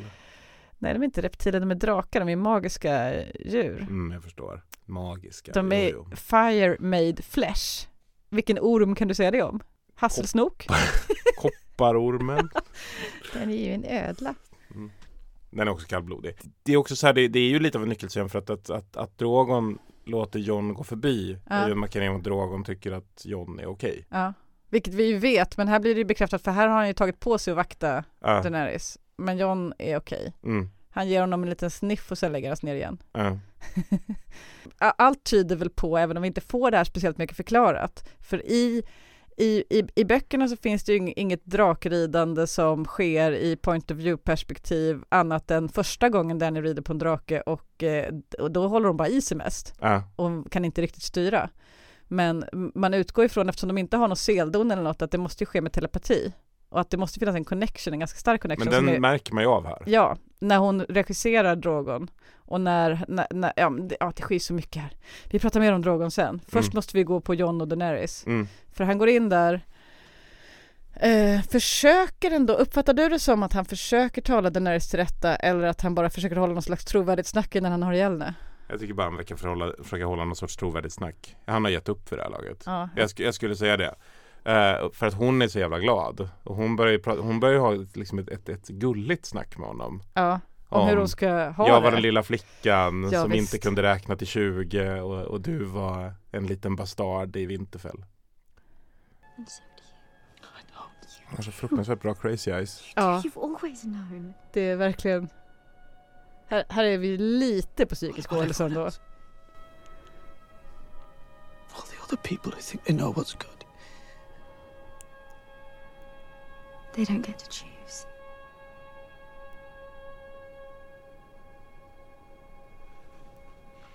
Be with me. Build the new world with me. This is our reason. It has been from the beginning, since you were a little boy with a bastard's name. And I was a little girl who couldn't count to 20. We do it together.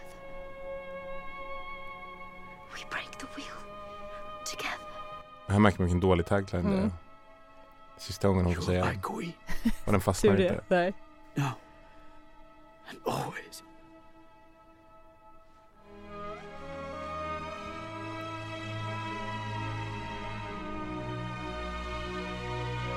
På hugget. Jag tänker att hon måste ju undra varför håller han på och fipplar? Försöker han dra av sig byxorna Exakt. i det här läget? Alltså, att, men det är ju inte en orimlig sak att göra i och för sig. För de har ju precis börjat hångla. Det är ingen annan där. Varför inte ta av sig byxorna? jag, hade, jag, jag vet inte.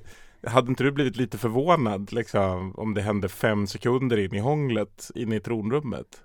Nej, ja, alltså, nej, nej, inte jätte. Ja, men, ja, jag, jag, jag, hade blivit förvånad om jag hade börjat Ja. Om du själv hade börjat fippla med byxorna hade du blivit jätteöverraskad över dig själv. Ja, nej men jag tycker inte att det, men jag menar det är klart hon, För det kan ju vara, det, det, det, det finns ingen annan förklaring till vad hon tänker i det här läget. nej än att eftersom- han eh, än att han ska klä av sig. Att han håller på att Men dra av sig byxorna. Också, men han kanske inte ska ta av sig byxorna, han kanske bara ska hänga, alltså han har ju mycket så här tunga svärd och grejer, han kanske ska hänga av sig lite sånt för hånglet. Det är Ja, väl inte nej, orimligt? Nej men det, det, jag, jag, jag, jag tänker ändå att den sista tanken som ändå snurrar i hennes huvud är Fan håller han på att ta av sig brallorna? Nej, nej, utan det är, nu blir det åka av. Äntligen tar han av sig Ja, brallorna. Hon nej, har ju ändå det, väntat det, lite på det, det. det, det, det, det, det, är något underbart med det här att han håller på och fipplar för att få upp kniven. Ja. För att man inser att det, det är bara det som kan ske i hennes huvud. För det vet man själv när man hånglar med någon och den börjar hålla på med någon skit. Mm. Att, att man, man, man är ju inte omedveten om om den andra håller på med Nej, nej. Nej, nej, man försöker låtsas som det. Ja. Kanske. Möjligen beror på vad som händer. Ja, så uppenbarligen säger ju inte att det, att det, det är de mest liksom så här Hon måste ju ändå som sista tankar i sitt huvud ha Nu blir det åka av Mm. Inte Jag är den lilla flickan som inte kunde räkna till 20 Nej, och nu precis. ska vi, alltså så här, utan det, Det svänger liksom- ju snabbt där. Ja. Situationen ändras. Nej men det är liksom, det, det är liksom Ja, men hon måste ju bara, jävlar nu ska vi rocka sockorna. Ja, visst. Fast det är väl inte det som är att rocka sockorna. Nu ska vi manifestera olikhet. Det var inte hennes sista tanke. På så vi... Nej, det är inte vad hon. Nej, men eh, det är, här är, den här är så späckad med betydelsebärande och inte betydelsebärande utan helt meningslösa callbacks och referenser. Den Mm. första här är ju hennes story om, det, om järntronen, om Mm. hur hon trodde att den var the blades of eh, the thousand blades of Aegons enemies. Mm. Hur de föreställde sig att det var tusen blad då. Eh, men George R. R. Martin sa ju då i sin blogg 2013 att det här är en besvikelse. Jag har föreställt mig järntronen som mycket, mycket större. Den ska vara precis som den är som beskrivit den. Ja. Alltså typ att man typ ser Aegons fotsulor. Den är jätte, det är a thousand blades. Eh, det här refererar de till också i tidigare avsnitt. Jag tror att det är Varys och Littlefinger som pratar, eller om det är Varys som i alla fall har Littlefinger räknat. A thousand blades, taken from the hands of Aegon's fallen enemies, forged in the fiery breath of Balerion the Dread. There aren't a thousand blades. There aren't even two hundred. I've counted. I'm sure you have. Ja, du som har googlat på nätet efter bilder då. Mm.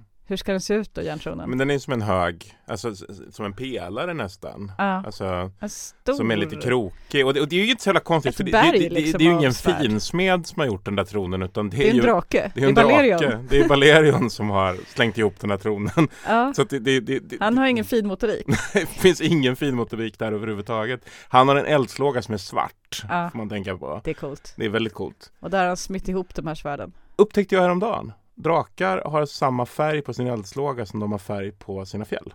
Inte, inte Drogon. Nej men tydligen så är det så i böckerna. Ja. Att, att, Ja, precis. Att är du en rosa drake då har du rosa eld. är du en gulddrake då har du guldeld. Ja. Alltså Just det. det är um, så, så att, att det, det är liksom den där svärdshögen det är ju helt orimligt när man ser tronen i, i, i, i tv-serien att Balerion skulle ha gjort den. Ja, alltså så fint kan inte han jobba. drakar må vara smarta men inte så. Nej det är ett fint hantverk. Ja. Nej men så att den skulle varit mer draksmidd helt enkelt. Mm. Eh, men det är kul att eh, de tar upp den tråden.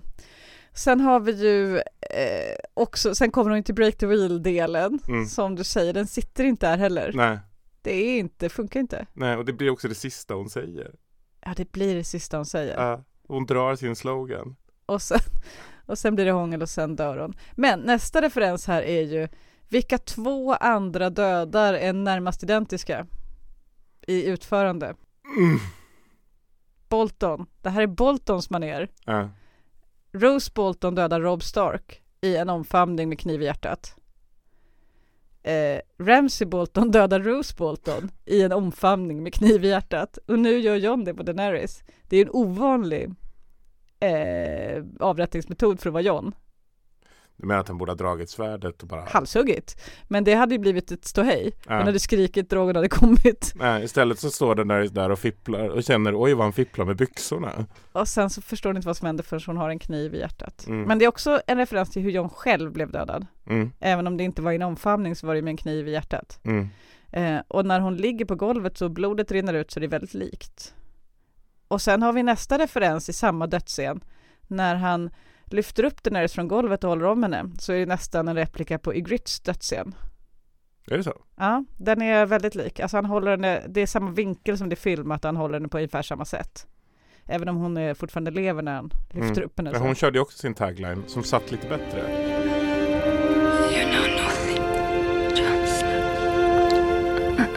Den var bättre. Mycket bättre. Ja, den hade kunnat funka som tagline för hela riket. Alla, men det är ingen Hillary köper den. Clintons hope där inte. Det här är Make Den- America Great Again. Den är stark. Mm.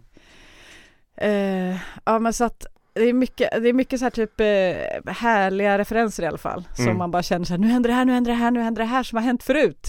Älskar det. Mm. Eh, förutom att det förstås är sorg. Men man är inte ledsen för att det är Man är ledsen för Johns skull. För det är taskigt att han ska behöva ta på sig det här. Ja, han tar ju en rejäl för laget här. Ja, och han vill ju inte göra det. Och han kommer ju plågas resten av sitt liv över, det här var en jävla härlig tjej alltså. Skulle det vara verkligen rätt? Lite massmord, men hon kanske hade byggt en bättre värld och så vidare. Han kommer aldrig få veta det. Nej, och han kommer alltid plågas av det. Han, kom- frågar ju Tyrion, gjorde jag rätt? Och Tyrion vet ju inte ens. Nej. Nej, fråga om tio år, ingen aning.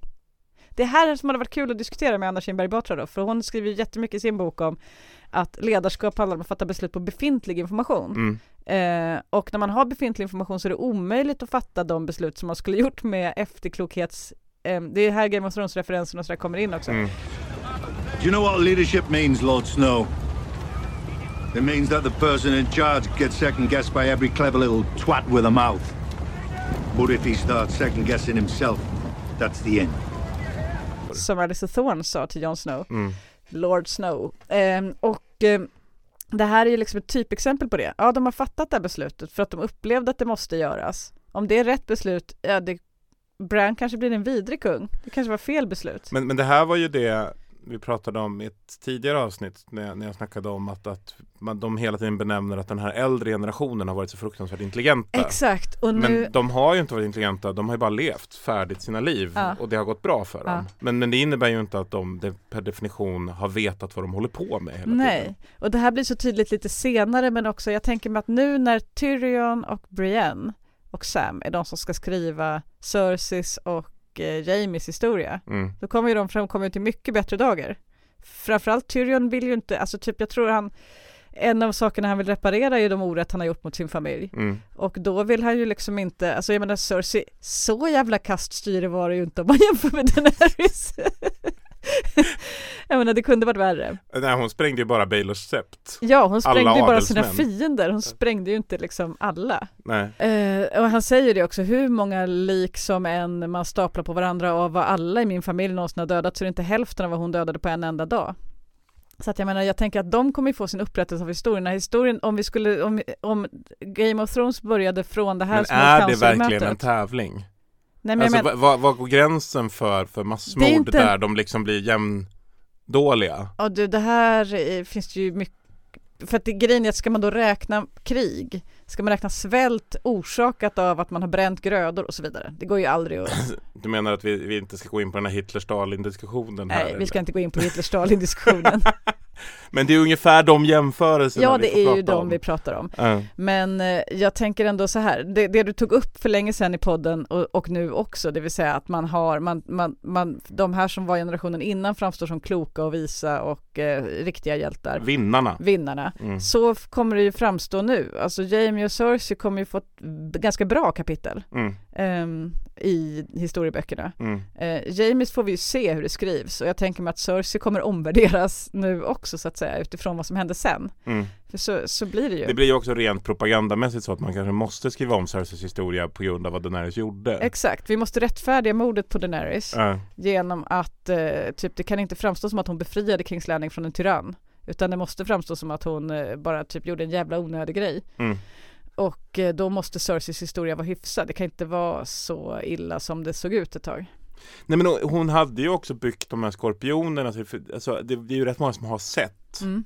att det här har pågått. Ja, de där var ju till för att skydda Kings Landing från draken. Mm.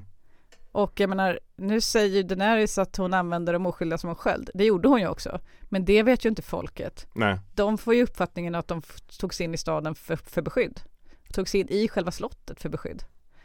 Så att eh, jag menar det är klart att hon kommer framstå, om, man, om historien, om Game of Thrones börjar här och nu Hon var faktiskt jävligt schysst. då kommer folk sitta och säga bra saker om Cersei. Hon var så himla vacker, hon var så himla vis, hon var jävligt effektiv, byggde skitmycket scorpions, det hjälpte tyvärr inte men Hennes walk of shame kommer bli någon sån religiös Ja visst, att vi hon gjorde det var- här för henne, det var inte okej. Ja eller att det var ett tecken på hennes pious martyrskap Ja visst, visst Alltså, också, ja precis, en Jesus-grej. Ja, det ska bli kul att se vad det, ja, men det skulle jag gärna vilja Och sen läsa sprängde i. Baelors skepp och det var jävligt coolt Ja, det var coolt. Eh, I Grandmaster Ebros bok som kommer fram på bordet sen skulle man vilja läsa Cerseis ja, historien om Men om. Tyrion inte är med så är väl knappast Jo, för hon var faktiskt drottning, det är klart hon var med. Hon har noll claim Noll claim. Och sen var hon också gift med Robert och så vidare. Det var mycket, hon var mamma till Tom, det var mycket där. Ja, Drogon Drogon, han dyker upp här då. mm, Och där fattar man att de har den där telepatiska länken För Ja. annars hade han inte fattat att hon hade dött Och då tänker man, nej precis, hon och han, eh, hon, Drogon och Daenerys, i samma ögonblick som hon dör så börjar han ju skrika där ute. mm. Jag misslyckats i mitt jobb som vakt. Jag hade ett jobb Ja. Men det här var roligt, det här visste inte jag. När, när vi såg om den här nu så berättade du att en teori om varför Drogon bränner tronen mm. är att han ser kniven i Daenerys och bara en kniv, där är ännu fler knivar, det var tronen som gjorde det. Det är ju en jättedum teori. Nej men, det, det, det, men den är ju inte jätteannorlunda från den mer liksom high concept versionen som är Drogon ser tronen och tänker det är den som har korrumperat henne, alltså så smart är ju inte han. Nej men frågan är om man inte är det. Det, är det, man, det, det, tycker jag åtminstone, det är en fråga som tv-serien ställer här. Hur smart är egentligen Drogon? Är han smart nog att förstå att järntronen är liksom orsaken till Daenerys quest som var dålig, de hade kunnat bo där på gräslätten och ha det fint? Eller tänker han så här, om inte Daenerys får järntronen, då ska ingen ha den. Ja men det är fortfarande rätt smart. Ja. Eller så tänker han, titta hon har ramlat på järntronen. Jag ska bränna.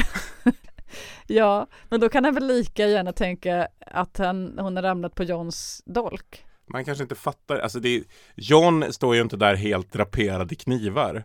Nej, lite för han har ju lång klå på sig. Ja fast det räcker det kanske inte, alltså om du jämför med, du ser Drogon har ju sett människor med knivar. Drogon har sett en hel del människor med knivar, han har också blivit stucken av en hel del människor med Ja. knivar. Men, men han har ju aldrig tidigare sett en hel jävla stol av knivar. faktiskt. nej, det är första gången. det där var det värsta jag sett. Okej, det blir inte omöjligt. Eftersom Men det absolut farligaste i hela den här världen är pyttesmå knivar. Ja, då var han, liksom, och nu var en, Drogon bara freakar. en har tagit hans mamma och han ser bara till tusen sådana. Okej, jag håller med om att det inte är omöjligt men det är för dumt. Jag tycker att de ger... Men han är ju inte smartare än en hund sa vi ju Jag senast. vet att George R. Martin säger det, men jag tycker att det finns mycket som tyder på att han är det. Jag tycker att de ger Drogon ett episkt ögonblick här. Där man, för det är lite hisnande. Ja det är klart att det är Att man hisnande. tänker så här, fan den här draken, han har hängt med. Eller så tänker man efter det här. Och inser att pytteliten kniv i Daenerys, massor med knivar. Ja, det kan vara så då. Okej, det kan vara så. Men jag, Mm. jag vill inte att det ska vara så. Sen så tar han den här i sin lilla fot, Mm. eller vad man kallar den, tass, klo. Det finns inget liksom reptilfotsnamn specifikt. Tass, klo. Nej, tass, ja skitsamma. Han tar i sin lilla baktass där. Mm. den här så flyger iväg. Det är fint. Mm, det är jättefint. Vart tror du han flyger? Valyrien tror jag. Ja. Eller till de röda prästerna. Ja, man kan ju lite, lite inte hoppas, men ändå tänk, han bara lägger ner den och de bara drar den där ramsan. Rollor, rollor. Och Rollor bara, vad fan det här är min krigare, Mm. hon, ska, hon ska upp på benen. Vi ska upp till toppen och aldrig ger vi upp. Allt börjar om. Hon kommer tillbaks, bränner Kings Landing igen. Eller Winterfell den här Mm. gången. Nej men jag tror Valyrien för att det, han har ju varit i Valyrien förut. Mm. När Jorah och Tyrion åkte där igenom. Mm. Han, alltså, du sa när vi kollade på det så här, hoppas han lägger skitmycket ägg. Ja. Problemet är att de behöver ju en valyrier som äggkläckare. Som jag har fattat Ja det. men Valyrier finns det ju här och var i världen. Mm. Bara inga Targaryens kvar men, eller jo en. Jon. Ja. Jon. Ja, Han ja. ska kläcka ägg. Och vilken slutscen, vilken knäpp slutscen det hade varit när han rider ut där. Om han bara hade liksom så här, man hade sett hur han tittar ner i sin väska och där ligger ett ägg. Och man bara, aha, allt börjar om. Mm. Ja, nej men de har ju undvikit alla sådana billiga cliffhangers. Mm. Finns inte en enda sån att man bara, hur ska det gå nu? Nej, för nu Mm. Slår ju hela det här avsnittet om. Bara det, byter det, det är helt. liksom, Jag skulle säga att det är två helt olika avsnitt. De borde faktiskt ha gjort två avsnitt av det här. Ja fast det andra avsnittet hade blivit så jävla konstigt om de inte hade haft med hela den episka första halvan. För andra halvan, nu är det fars. Ja, Nu men- är det någon sorts liksom Shakespeare-fars där folk drattar på ändan och lurar varandra. Och så att, ja precis, skämmer ut sig. Mm. garvar åt varandras eh, dåliga idéer. Ja men här klipper man ju då till att sag, nej Tyrion menar jag, blir ledsagad ut ur sin cell Mm. förbi de här raderna av Ansalid och man ser att det är sommar till att Mm. börja med. Man bara, vad hände här? Det är sommar, okej man ser löv liksom på träden och grejer. Och man ser The Dragon Pit och ett möte igen. Ja. Och först ser man bara på håll så man har ingen aning om vilka som är på mötet. Fast jag tänkte nog redan där att det här måste ju vara adelsmännen i Västerås. Åh, jag tänkte också det, men man, det var liksom att man vågade nästan hoppas på det, men inte hundra procent för att det vore för bra tänkte man. Och du, Ja. där satt han. The new prince in dawn. Ja, som, du har ju kollat upp det här. Ja, det var alltså det, det sitter ju en massa löst folk där som man inte fattar vilka de är. Mm, vi försökte ta reda på Så jag försökte för- ta reda på vilka det var. Eh, men det står faktiskt Prince Martell. Det på, är en Martell. Ja. Och allt som min tes från förra podden då när vi gick igenom eh, maktförskjutningarna i Westeros från säsong 1 till säsong 8. Mm. Att det bara skett en enda då får vi bekräftat. Nämligen Stark plus 1, Baratheon minus 1. Mm. Det är hela. Det har inte hänt någonting. Nej, för Martells härskar fortfarande i Dorn. Ja. Alla härskar fortfarande där de härskade från början. Även om det är deras barn nu då och sådär ibland. Ja, det är bara det att vi har en Stark i King's Landing. Ja, det är Ja. enda skillnaden.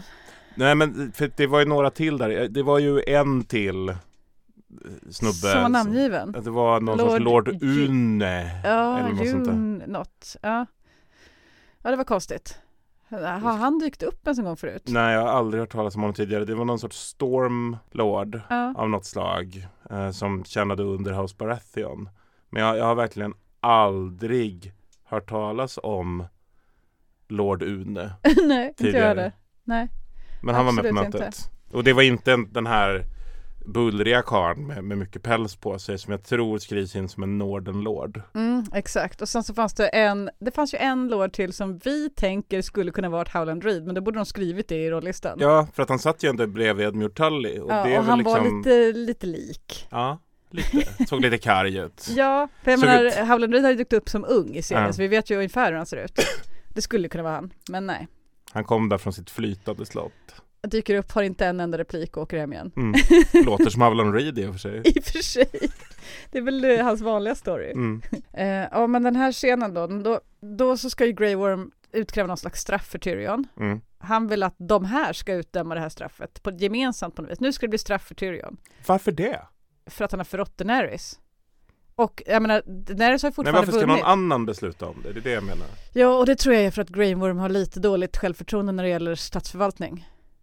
Alltså han begriper att det är svårt med rättsskipning, att det är svårt med rättssystem, att han inte kan västerosiska lagar, att han inte riktigt vet vad som gäller. Men varför ska han bry sig om västerosiska lagar helt plötsligt? De gör väl vad fan de vill, det är de som styr Kings Landing nu. Det är ju han det som gör är han, gör boss. vad han vill, men han är inte liksom så här, typ han har ju ingen agenda. Jag tycker, jag tycker också, han borde skurit halsen av Tyrion för länge sedan. Mm. Men när han nu inte redan har gjort det, utan det ska liksom utdömas något straff, då förstår jag varför han konsulterar folk. Men både han och John sitter i fängelse. Alltså, En väldigt bidragande orsak är också att Sansa har tagit med alla Nordens arméer. Ja men det har ju uppenbarligen tagit ett tag innan de där arméerna har tagit Ja, ja, han kunde skura halsen av, av de här sedan tidigare. Men jag menar anledningen till att de har det här rådslaget bygger väl delvis på att Sansa har gjort detta. Ja. Att de står utanför portarna och tänker diskutera med den som rör ett hår Men Nordens armé var ju redan där. Det Jo, här- de var där med John Lång. Alltså de... Just det, det här är ju samma.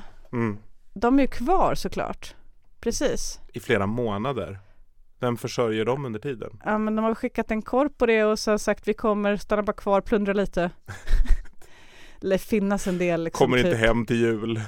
en del plundra när så många har dött. Mm. Eh, så att jag menar det finns väl säkert lite mackor så något skafferi de kan äta undanlagt. Varma mackor. Som inte har varma grillat. Eh, just det, hon har inte tagit, de är kvar. Mm. Precis, men så att hon hotar ju ändå hela, eh, hon hotar ju med krig. Det är också roligt att de säger att de står utanför murarna. Så uppenbarligen har man ju renoverat Mm, Kings. Landing så pass och det mycket. ser man ju också när de går igenom det, det ser ju fint ut nu. Ja. Det är fresh. Vart fick de tag på murare? Ja. Av, vad, vad, hur många murar, alltså de, de måste ju då ha överlevt massmordet. Ja. Att de inte var, de var inte Kings Landing. De har möjlighet i Winterfell. För att där var det ju restaurering. Kraftiga Som, renoveringsbehov. så att alla murare drog till Winterfell när de hörde. Ja.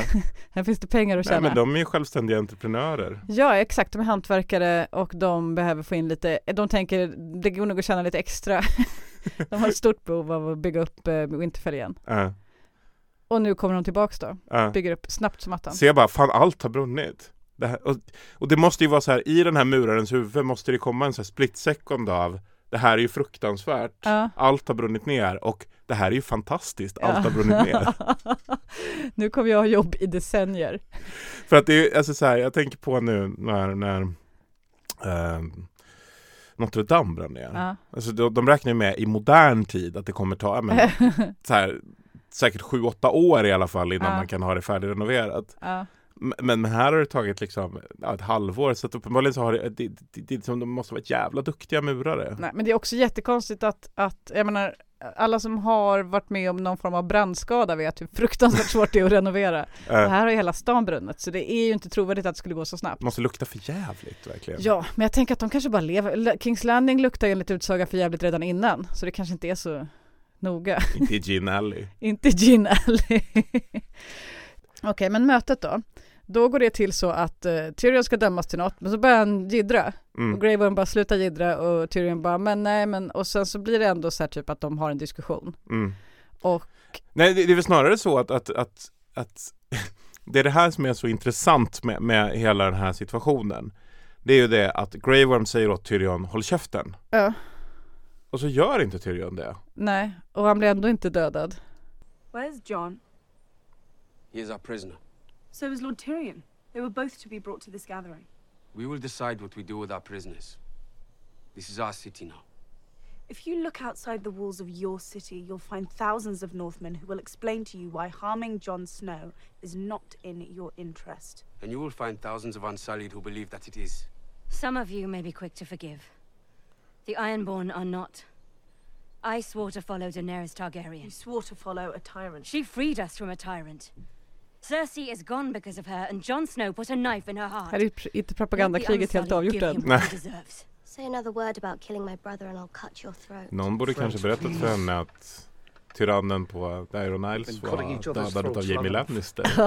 Inte av Daenerys. Am I saying that properly?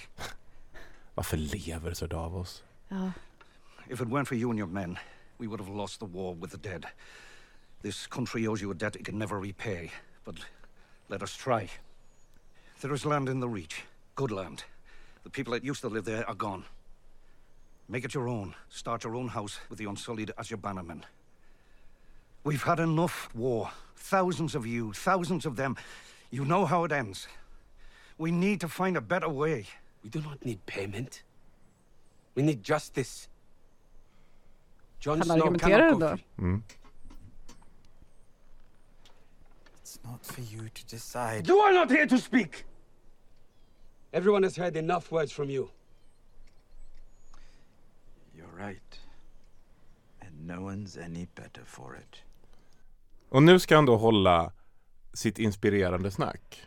Ja. Som alla då, alltså så här, Först, ja, men först är det ju snacket om att eh, man ska bestämma ihop. äh, John committed his crime here. His fate is for our king to decide. Or our queen. We don't have a king or queen. You're the most powerful people in Westeros. Choose one. ja nu, nu blir det ju fars. Ah. Fest. Först reser sig Edmure Tully upp här. Och ska kandidera till kung. Ja. Går sådär. Det går inte så bra. Nej men han är, han är så härligt skrytsam också. Jag är en veteran från två krig. Han satt inne. Alla krigen. hatar ju Edmure Tully. Ja. Han är ju liksom Det typ den fjantigaste som sämst. Alltså typ från, jag menar han introduceras i storyn och eh, han ska försöka, försöka sätta eld på eh, Hoster Tullys eh, begravningsbåt. Mm. Eh, med hjälp av en pil, missar och missar igen och det blir panik därför att båten börjar komma utom räckhåll för pilskott. Mm. Och eh, Bryndon Blackfish måste liksom ta bågen och göra det åt honom. Jag menar han är ju bara en typ, typ så här, typ arketypbeta i hela storyn. Ja. Och nu vill han bli kung. Nu ska han bli kung. Och det är så uppenbart för alla att det här är bara pinsamt. Jag tänker också att det varit så roligt då om det hade varit alltså eh, Reed som sitter bredvid honom där som bara Jag borde vara kung, jag har ett flytande slott Jag har inte gjort någonting under hela kriget Men om alla kunde bara få lägga fram sina argument hade det varit lite kul. Eh, Sam kunde lägga fram sina, Davos bara, han skulle kunna visa upp handen igen. Kolla, Stannis tog mina fingrar. Jag smugglade lök Han skulle kunna göra sin story till, ja. Mm. Jo men det finns ju många som skulle kunna lägga fram en plädering. och, det, och det är ju lite det som händer Ja. För det är ju det som Tyrion kommer fram till här Eftersom alla av någon jävla anledning lyssnar på honom trots att man har sagt att man inte ska göra det Ja. Ja, Sam försöker införa demokrati, det är det roligaste alla har hört.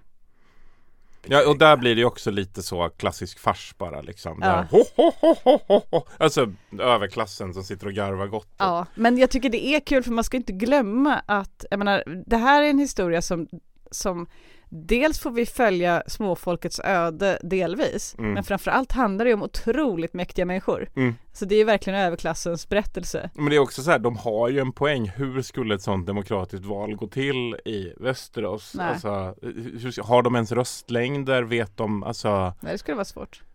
vet de vilka som bor i landet? Har de räknat alla barn? Folk Det- mantalsskrivna? Åt helvete för progressiv idé för det här samhället. men eh, då lägger Tyrion fram sin alternativa idé. Can't think of a worse choice. Who then?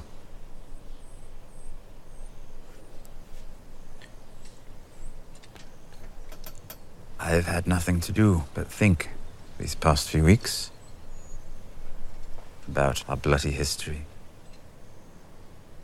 about the mistakes we've made.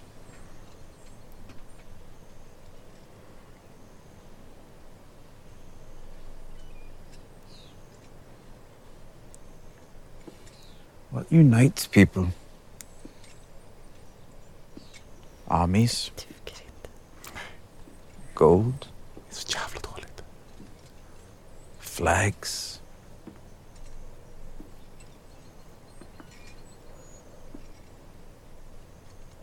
Stories. Bra PR. Mm. There's nothing in the world more powerful than a good story.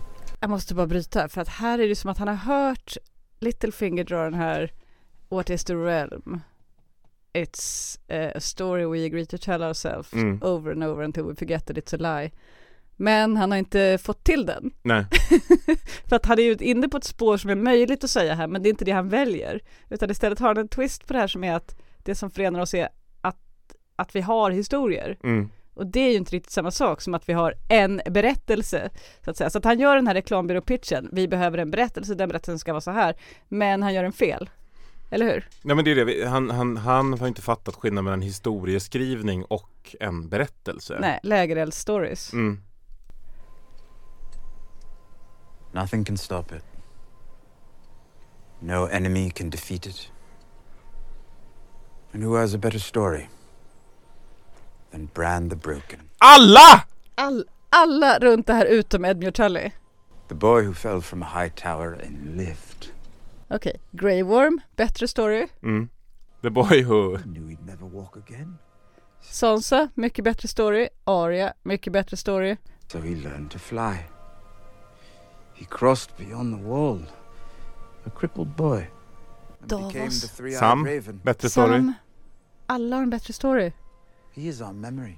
För jag menar det här är väl någonting som vi alla, är det inte så att alla vi som har, Weddings, births, massacres, famines. det är inte samma sak.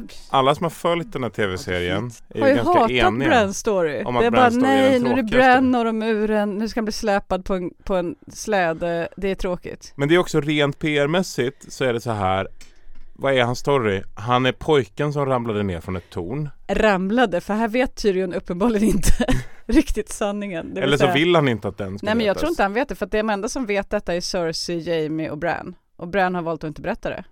Det är möjligt Och jag tror inte Jamie och Cersei har berättat det heller. Fast Tyrion misstänkte någonting redan i säsong ett Det gjorde han, men sen så ledde han ju ut i sanden det där. Så han har väl bara, ja ja, han ramlade. Eh, Men Det är liksom bara pojken som ramlade ut från ett torn Mm. är inte en bra inledning på en bra berättelse. Däremot, pojken som blev knuffad från ett torn av Jamie Lannister är en mycket bättre berättelse ändå, Ja. än den som ramlade.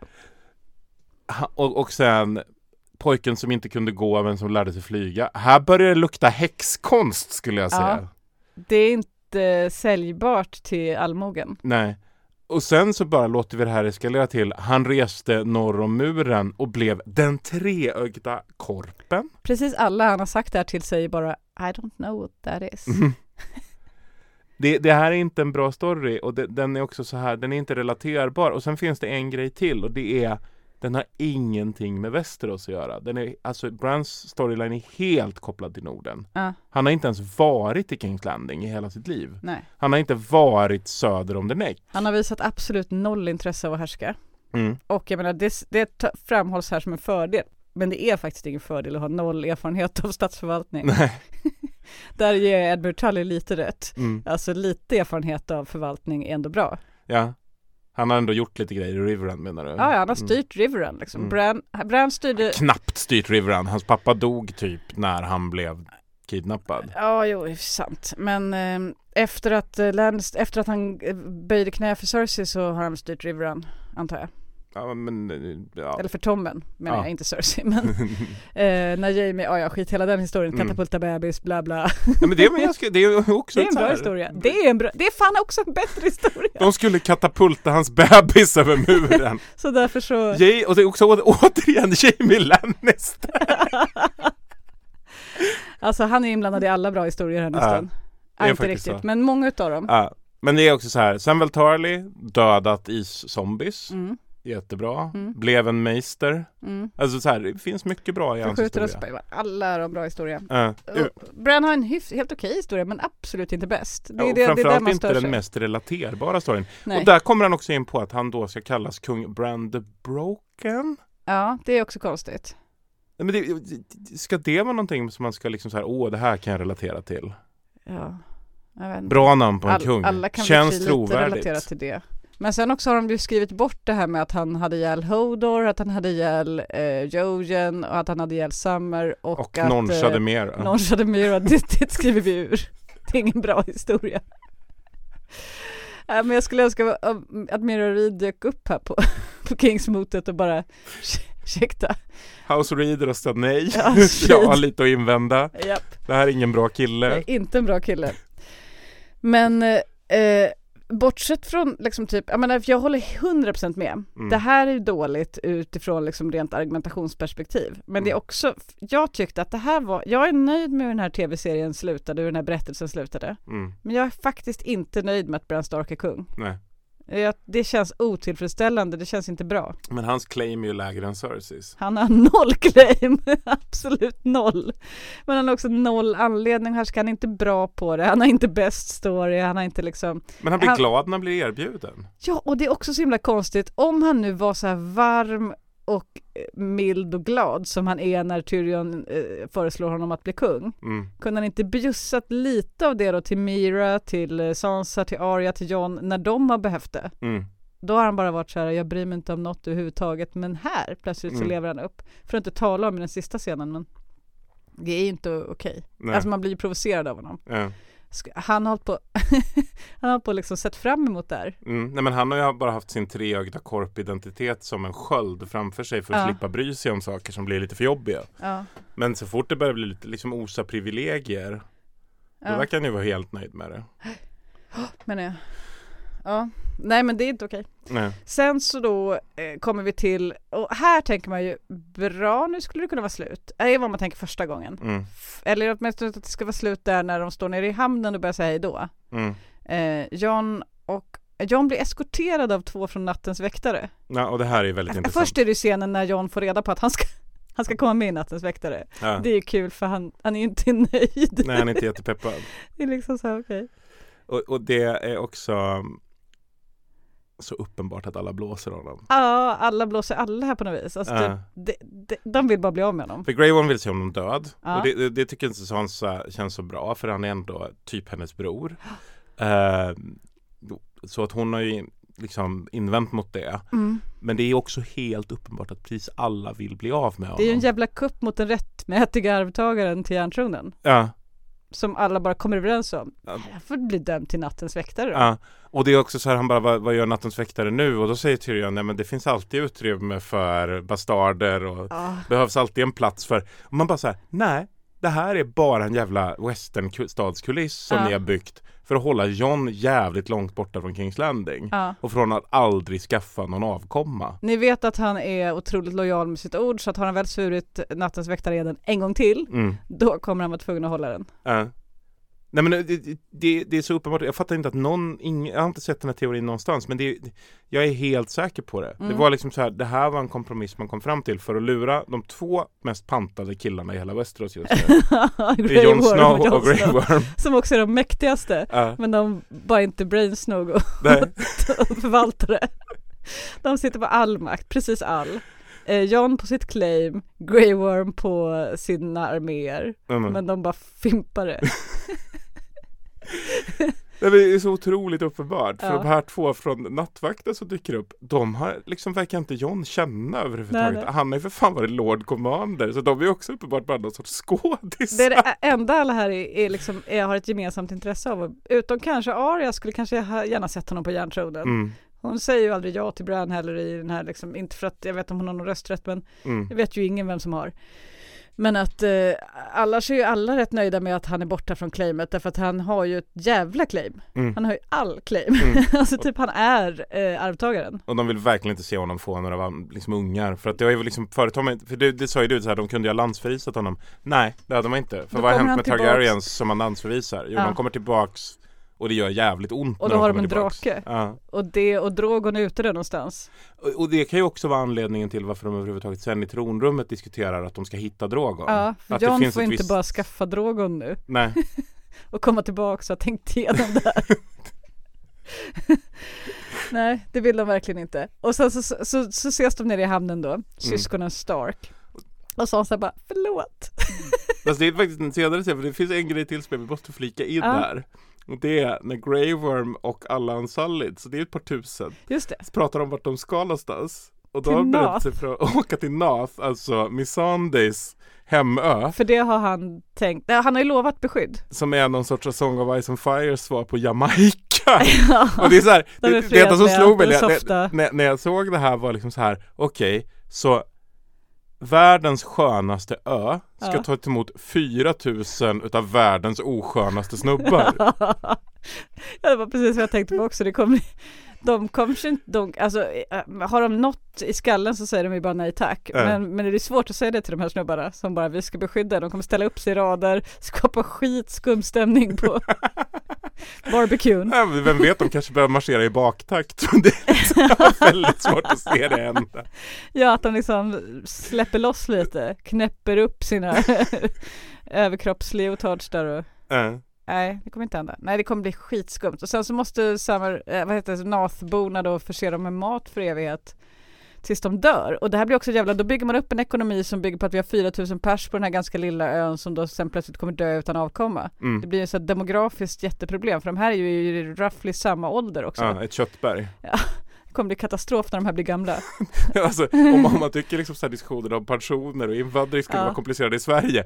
Det här är något helt annat. När du har liksom Om de då framgångsrikt har lyckats försvara Nath så kommer de ju kunna leva till gammal ålder och då kommer det sitta liksom då 4070-åriga dementa dementa. Ansalid och behöva försörjas av den här lilla befolkningen. Nej, det är inte genomtänkt. Men ja, så det händer ju. Men eh, de säger hej då, Sansa säger förlåt. För det kan ju aldrig ha varit Missandys idé att alla Ansalid skulle följa med henne till Nej, det var ju inte ens riktigt uppsorterat här utan det var ju mest att han skulle följa med. Mm. Eh, och kanske några. Ja. Ja. Nej men eh, när Sansa säger förlåt så tänker man ju att då att det är för att hon har ju blåst Jon Snow Mm. för att själv ta makten. Eh, så det är inte så här förlåt, det var det enda jag kunde göra som hon egentligen menar utan hon menar förlåt för att jag blåste dig på allt. Men nu vart Ja, det för det så. finns ju egentligen ingenting som säger att de inte kunde ha blåst Grey Worm och sen låtit John komma tillbaks. Nej nej, kunde de absolut, nej nej, de, de, Sansa är ju rätt nöjd med den här situationen. Mm. Hon pallar inte en Targaryen på tronen som hennes brorsa, det blir för komplicerat. Mm. Nej men det enda som skiner igenom hela tiden är att den enda som är väldigt, väldigt missnöjd med hela situationen är John. Ja. Han är inte glad över det. Fruktansvärt Alltså- less. Man kan ju tänka sig ändå att det fanns ju mycket det här Han har liksom alla kompisar bortom muren Han, liksom, han har vildlingarna Han har ju ändå styrt upp ganska Mm. mycket men, men Nej, han är inte glad Han är inte glad. Men en sak som är rolig här är ju att Sansa har skaffat eh, Daenerys frisyr. Vilket man kan tycka är lite så här typ olämpligt eh, inspirationsval. För att eh, men hon har skaffat sådana här flätor som är intrikat uppsatta bak i och så. Det, det hon har en Daenerys frisyr helt plötsligt. Undrar vad hon tänker, alltså för hon tänker ju alltid mycket på kommunikation med stil. mm. Undrar vad hon tänker sig typ att, eh, att det ska, att, att det Ansalid ska tycka att det är snyggt eller att Dothrakerna ska tycka att det är coolt Men de har ju åkt eller hem Dothrakerna har väl inte åkt hem här än, har de det? Jo men alla var på väg ombord på båtar Nej nej jag menar inte, nej jag menar alltså i The Kingsmoot, alltså hon kommer ju till Kings Landing med Daenerys Frippa. mm. Eh, med, så att hon har ju redan på det här mötet och då har ju inte alla åkt hem. ah, Nej det har jag faktiskt inte tänkt på Så jag tänker undra om vad hon försöker kommunicera. Kanske att hon kanske ska kommunicera, hon kanske har, kommer dit inte med bara ambitionen att ta Norden utan att ta järntronen. Eller ja, ja, Hade det blivit krig hade smälthögen. behövt göra det Alltså behövt Ja, inom citattecken Exakt, och då vill hon liksom vara rustad och se drottning lik ut och alla vet hur en, hur en eh, erövrare ser ut, nämligen Mm. som Daenerys. Jag tänker att hon har liksom en sån idé. Men sen så kommer Tyrion med den här Bran-idén Mm. och hon bara Ja ja okej, kör på det, det blir bra. Ja. Älskar dig lillebror men nu drar jag. Ja, det är också ganska jobbig Mm. hon, hon, hon tycker inte att han är Nej, det är skönt att bli av med honom och hon får väl nöja sig med Norden. Det är väl ändå, hon är väl ändå Det är väl mer typ det hon bekväm. har velat ha. Ja, hon är mer bekväm med det. Hon trivs inte i Kings Landing, hon har för mycket dåliga minnen. mm. Så hon vill ha liksom Norden och hon får ju, hon får ju precis vad hon har önskat och det skulle hon haft svårare att ta med. Hade hon, hade hon sagt till John du ska, nej det hade varit svårare. Mm. Bran är ju en mesigare typ. Mm. Lättare att pusha. Um, Okej, men då har vi hejdå-scenen Mm. när vi då får reda på vad alla ska, vad alla ska nu, här är vi ju på, det finns ju många eh, Tolkien-referenser i det här. En är ju att järntronen smälts ner på samma sätt som härskaringen Mm. i samma eld som den forgades eller skap, gjordes i. Mm. Eh, en annan är ju att vi har en otroligt utdragen scen där olika hobbitar ska åka till olika delar av världen. åka västerut till de grå hamnarna. Som Arya. Mm. Okej, det var taskigt att kalla henne hobbit. Hon är lite kort bara. Är väldigt kort faktiskt Väldigt kort. Eh, Det är hon inte ens i böckerna. Nej, Hon är normallång va? I alla fall, men här är hon ju hon är kort. ett barn och därför är hon liten från början Men här är hon ganska kort Här är hon kort ja. Ja. Men hur som helst, eh, det är ju väldigt, eh, här tycker man ju att det är lite larvigt. Eller jag gjorde det när jag såg det i alla fall. Jag vill inte ha, jag, jag vill nog inte riktigt ha Arya res västerut. Alltså det har ju varit en fan-teori rätt länge att hon skulle göra det Alltså en teori var ju att hon skulle sticka med den sista befolkningen av Västerås Ja. Alltså, och, Lämna the White Walkers. och göra en Ja. Nymeria-resa Mm, mm. när Nymeria, drottning Nymeria tog över Skapa en bosättning någon annanstans. Ja. Ja. precis, eftersom hon har döpt sin varg till Nymeria och så. Ja, men, men eh, jag blev också så här Min första tanke var Du har väl ingen sjöfartsutbildning? Du är ninja När hon liksom står där med den här tubkikaren och kartorna Hennes sjöfartserfarenhet är ju när hon åkte från eh, Saltpannan till eh, Bravos mm. med den här kaptenen. Det var typ det. Hon sa jag kan skrubba däck. Fast det behövde hon inte för hon hade myntet. Men eh. Så hon fick den bästa hytten. bästa hytten, Valar Doeris. Ja, bästa hytten har hon ju garanterat fortfarande. Men det är ju så här, hon ska ut på världens resa. Alltså en jätteextrem expedition. Hon har ingen som helst kunskap Nej, kring hur det här ska nej gå till. men man får väl anta att hon har anlitat bra folk. Ja, förhoppningsvis. Förhoppningsvis att hon inte bara tänker sig att jag ska kaptena det här, jag kan allt. För att det är ju sjöfart, är ju, det, det kräver ju erfarenhet. Det är väldigt svåra grejer Ja, faktiskt. ja. Eh, sen har vi Brand då här. Och, och det här kommer en ganska intressant scen. För jag, det här börjar jag tänka. Och det är ju när John ber honom om ursäkt för att han inte fanns där när han behövde honom. Ja. Antar Jag- att det är scenen när nattkungen kommer in. Jag i- antar det, jag fattade det inte så, Nej. för jag fattade ingenting vad han menade. Nej, jag- inte jag heller. Men då säger ju Bran, du var där du skulle vara. Mm. Du var precis där du skulle vara till och med. Och då tänkte jag, började tänka så här, fan det här måste vara den mest liknöjda kung Västerås någonsin haft. Och det här är faktiskt inte en bra kompetens hos en Nej. makthavare. Nej. Att du är så här, allting som händer händer av en anledning. Ja. Det är sånt du tänker när du går i KBT-terapi. Ja. Det är inte sånt du tänker när du ska styra ett land. Man vill ha lite mer handlingskraft som jag Det är svält i landet, kung Brand the Broken. Det är inte Allt- precis vad vi behöver höra, eller ha menar jag. Nej.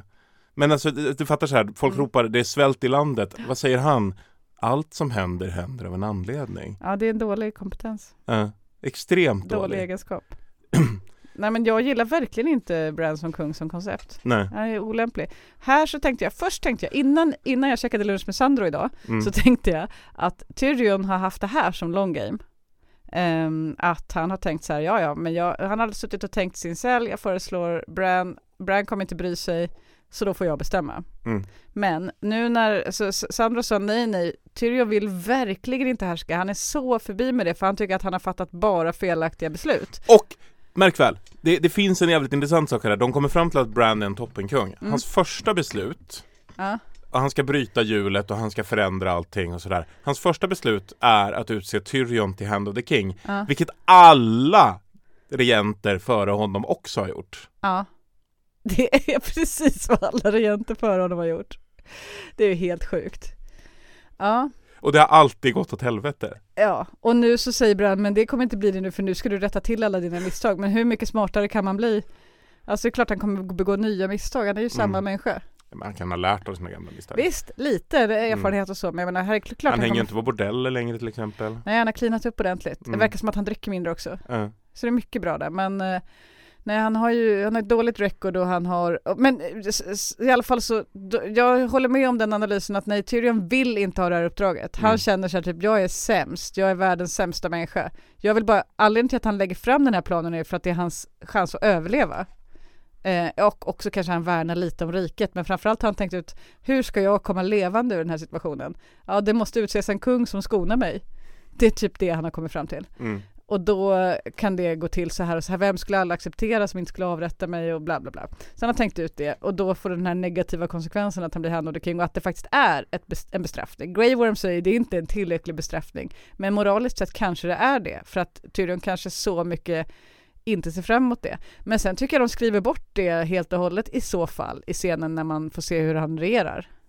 Mm. För då är han ju nöjd och glad. Ja men han har också ett ganska härligt gäng i sitt råd. Ja, han har det trevligt. Ja.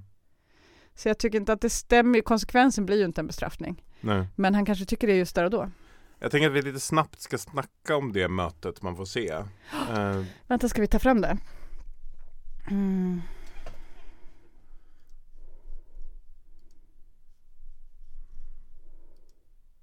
Ja, vi kan ju, mötet inleds ju med att han flyttar, han sätter sig ner på sin plats, sen flyttar han stolarna och sen så kommer han fram till att eller han sätter sig ner på sin plats, han kollar på stolarna och kommer fram till att de står inte så bra så han går och rättar till alla. Och det är en jättekul referens till en scen på hans första möte när Cersei och han Först kommer Cersei in till rådet när Tywin har kommit tillbaka och tagit över. Och Mm. då har Tywin tagit bort alla stolar på den sidan bordet. Så att eh, det sitter redan Pycelle och Littlefinger och så vidare men och det finns ingen plats, det finns ingen stol till Cersei. Så hon går och hämtar en stol och bär den då hela vägen fram till sin plats, ganska utdragen scen. Sen kommer Tyrion in och det finns ingen stol till honom heller men han kan ju inte bära en stol sådär bra så han släpar en stol i en så här tr- otroligt pinsam, utdragen, härlig scen när han bara medan alla tittar på dem. Sen sätter han ner den på, på andra kortänden och sätter sig. Men så att det är ju en tydlig liksom callback till den Ja, scenen. och nu är han väldigt noggrann med att det ska stå stolar där. Det ska stå stolar överallt, alla ska vara välkomna i The Small Council. Mm. Och här kommer de. Br- Bron gör ju en stol eh, dragning direkt. Och Tyrion är, det ska inte stå så. What's this? A song of ice and fire. Archmaester Ebro's history of the wars following the death of King kör Robert. I helped him with the title. I suppose I come in for some heavy criticism. Oh, I wouldn't say that. Oh, he's kind to me. Never would have guessed. Inte det heller. He's not kind. He He what? What does he say about me? Ingenting. Ingenting. I don't believe you're mentioned. Att, här pausade vi också och kollade hur många meisterslänkar som eh, Sam har Mm. på sig. Och eh, En. En. Alltså en meisterslänk för, per varje ämne man behärskar som meister. Till exempel eh, läkekonst, krigskonst, eh, heraldik. Så får man en länk. Han har en. Your Grace. Your Grace. Your Grace. Your Grace. The crown's debt to you has been paid. In full, my Lord Hand. Good. Time to start incurring a new one. We have hungry people to feed. Can we expect some assistance in this regard? Indeed, we can. Lord Davos, we have an armada to rebuild and ports to repair. We have. These projects will begin as soon as the Master of Coin and Lord of Lofty Titles provides funding. The Master of Coin looks forward to helping the Master of Ships, but first he has to ensure we're not wasting coin, or soon there won't be no more coin. Anymore. You're Master of Grammar now, too. Kul Stannis-referensen då. Ja. Han har tagit efter lite. Nej men det, jag tycker det är toppen faktiskt. Ja. Men men det, jag hatar den här scenen. Ja. Passionerat. Bortsett från den repliken. Ja, nej den är kul. Men i övrigt så är det så här att, att de har blivit så dekadenta och fjompiga allihop. Ja. Jag, jag bara hatar det. Det är liksom det, det är liksom, det är bara buskis och fars här. Ja. Och, och det är faktiskt, det, det, det känns inte värdigt. Eftersom Visst det är några minuter kvar. Det kommer ju en lite värdigare avslutning sen när vi äntligen får se lite Stark-klipp. Ja, men man är väldigt missnöjd med att det här är rikets styre nu igen. Det är till och med sämre än vad det var säsong ett. Ja, Nej, och det, det var ju ändå, alltså det councilet När Ned. Stark styrde The Small Council, då var det fan lite ordning på det. Ja det var faktiskt lite ordning. Han alltså, skojar inte. Alltså det, deras Master of Coin då skötte sig väl inte toppen eftersom man försökte rasera hela landets ekonomi men eh, Vem då? det var ju Littlefinger. Men han försökte väl inte rasera hela, han bara satte det satte till skuld. Men det var ju rätt mycket Roberts fel. Det var, mycket, det var vi- viss mån Roberts fel men alltså det var ju så att Littlefinger också höll på och flyttade pengar. Ja visst, han trixade. Han trixade väldigt mycket för att han ville skapa kaos. Ja.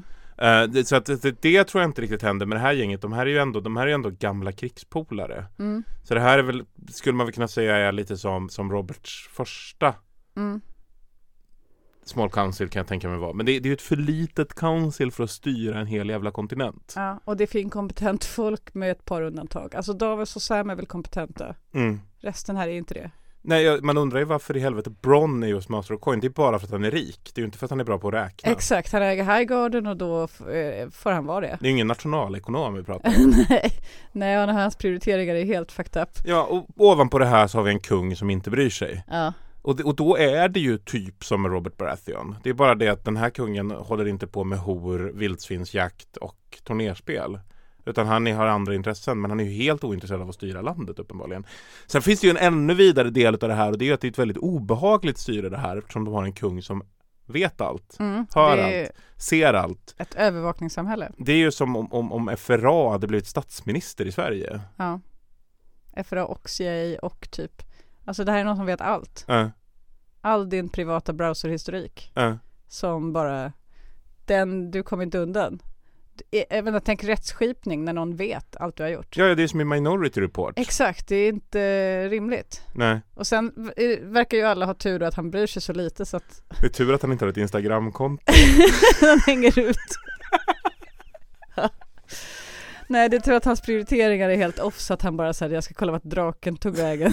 Fast som sagt, det kan ju finnas en vettig del i den prioriteringen Ja, som är visst. att man är orolig för att Drogon ska leta rätt på Jon. Den är ju farlig, Mm. draken. För det är ju det allting slutar med. Sansa kröns till drottning av Norden. Mm. Och där såg du en viss alltså så här, hommage till järntronen när de drar sina svärd. Mm. Det är en visuell eh, referens i alla fall. Mm. De drar sina svärd och man ser den här liksom siluetten av svärdspetsar ovanför henne. Mm. Som är rätt lik järntronen. Arya seglar västerut. Ja.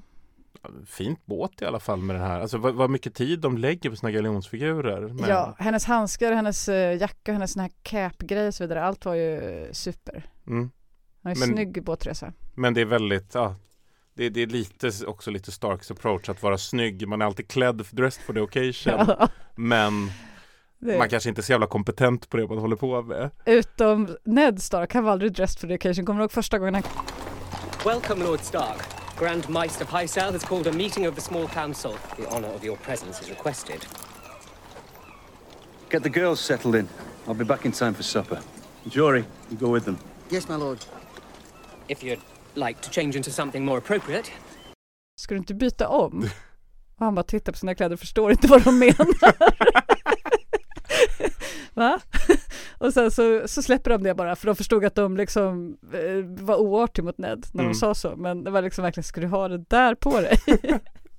Nej men för att jag, jag har ju varit besatt nu senaste, sen det här avsnittet gick med att kolla upp referensen som, alltså karaktären som Sansa Stark är modellerad efter. För det har funnits två teorier genom hela, alltså sen böckerna kom. Mm. Två ganska vanliga teorier. Den ena är då att eh, Sansa Stark är modellerad efter Elizabeth of York. Som var den då som gifte sig med en Lancaster, det vill säga Lannister. Och de tillsammans skapade Tudor-ätten genom att förena de här rivaliserande ätterna i Rosornas krig. Mm. Det var liksom den stora storyn och det var ju många som trodde att det skulle vara storyn. Tyrion och Sansa skulle gifta sig, ta järntronen och härska tillsammans som en ny ett så att säga. Mm. Eh, men den andra teorin har ju då varit att eh, hon är baserad på Elisabeth den första, det vill säga den regent som tog utan make tog makten och kröntes till drottning och eh, så att säga sen aldrig gifte sig utan regerade ogift och barnlöst och eh, kallades The Virgin Queen, skapade den elisabetanska eran och så, otroligt viktig drottning i, alltså, figur i, i brittisk historia. Mm. Men jag tycker att det är väldigt tydligt att Sansa då är modellerad efter henne och inte efter Elizabeth of York med tanke på deras historia. Men då kan man också se att de har lagt in väldigt starka visuella kopplingar. Det vill säga när Elisabeth kröns till drottning så har hon helt utsläppt hår. Mm. Eh, det bara flödar över axlarna helt utkammat bara rakt och det har ju, ingen hade det på den tiden, det var ju så en jättekonstig grej att ha. Precis som Sansa har när hon kröns till drottning här. Att hon har bara liksom kammat ut håret, släppt allt det här med flätor och så vidare. Och när Elisabeth den första gjorde det så var det för att signalera oskuldsfullhet i relation till att hon hade varit utsatt för sexuella övergrepp och liksom det snackades om det och att eh, hon kanske hade tagit skada, hon kanske var knepig och så vidare. Hon ville liksom signalera, nej jag är the virgin queen, jag liksom typ, så det var sån så här också, så att Mm. säga, hennes historia är likadan. Så jag tycker att det är fantastiskt, så nu kan ni också göra det, googla jätte- jättemycket på Elisabeth den första, läsa hennes historia så får ni veta hur det går i Norden sen. De kommande århundradena. Att hon inte gifter sig. Att hon inte gifter sig men framförallt att ri- riket blomstrar. Men det kommer det göra. Mm, det det är jag helt göra. säker på. Men en som inte blomstrar, Mm. det är fan med Jon Snow. Nej fy fan vad han mår dåligt. Han ser så jävla ledsen ut. Alltså den där sucken man ser när han kommer till porten till Castle Black. Ja. Och, och det är också så här som vi, pratade lite om. Muren och Castle Black finns ju numera bara av en anledning. Att hålla Jon Snow så jävla långt från Västerås som Ja. det bara går. Så man har liksom upprätthåller hela den här grejen. Och det sjuka är ju att han har ju ridit dit med de här två Nightwatch-killarna. Mm. Som han uppenbarligen inte känner trots att det inte fanns så många i The Nightwatch kvar när han var Lord Commander. Nej. När de kommer dit så finns det ingen nattvakt där. Utan det som finns där inne är en massa wildlings. Mm. Och Thormund. Som glad i hågen sitter och väntar på honom. Och här bör man undra så här, har alla pratat med Thormund? Är han med på det här? Ja exakt, de har skickat en korp bara, vi gjort en liten blåsning kan man säga till, till Jon Snow. Mm. Så om du bara kan ta med honom så långt norrut du kan så skulle riket vara dig för evigt tacksamma. Du kan få Crasters Keep Mm. som belöning. Lord of Cresters Keep. Han kanske kan få Eastwatch. Eh, Men Så det är ju vad som händer nu. De rider norrut och John ser jävligt besviken ut. Mm. Men han träffar Ghost. Det är ändå det enda man bär med sig som fint här i slutet. Ja. Det är värt, alltså det är en väldigt, väldigt lång väntan vi har haft på att han ska rufsa Ghost i pälsen på halsen. Ja, och det gör han till slut. Som Till Ghost slut. har väntat i flera år på det här. Gud som han har väntat. Och John kommer ner där och så hör man det här lilla gnället.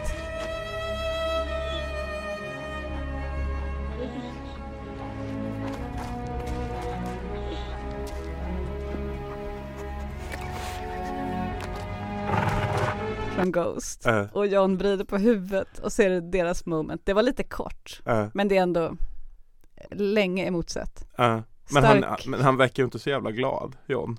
Ändå. Nej nej, men det är i alla fall lite tröst. Ja. Trösten här är han har Ghost. Han har sin, en av sina allra bästa vänner någonsin, Thormund. Mm. Och han har ett ganska stort gäng rödhåriga tjejer med sig norr om muren. Mm. Som det kan bli något. Även om man inte ska ha några barn så kan det åtminstone bli lite För det är ju det som är så jävla konstigt här. Att han rider iväg Mm.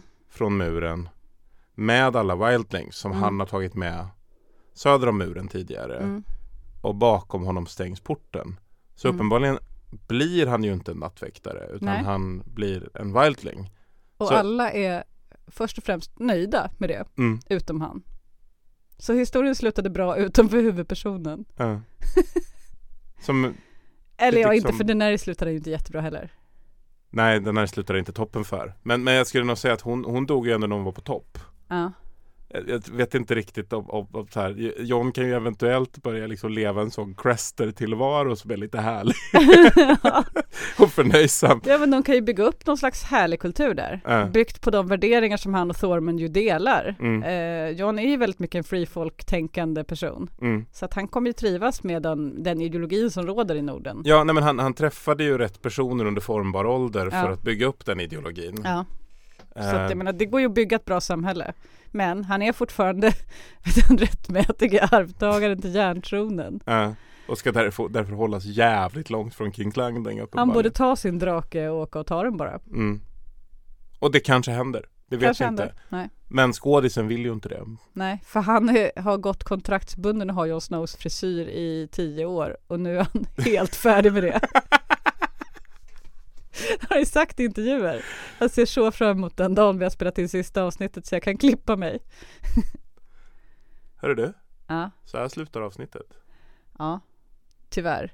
Men vi säger också tack till eh, Ragnar Schön. Som gjort vignetten. Och sen säger vi att man kan höra av sig som vanligt på Weirwood-podden på Twitter och på Facebook. Mm. För vi kommer göra ett avsnitt till. Ja. Och då kommer vi eh, gå igenom det vi allra helst vill prata om som någon slags sammanfattning av hela den här serien. If you think this has a happy ending, Hejdå. you haven't been paying attention.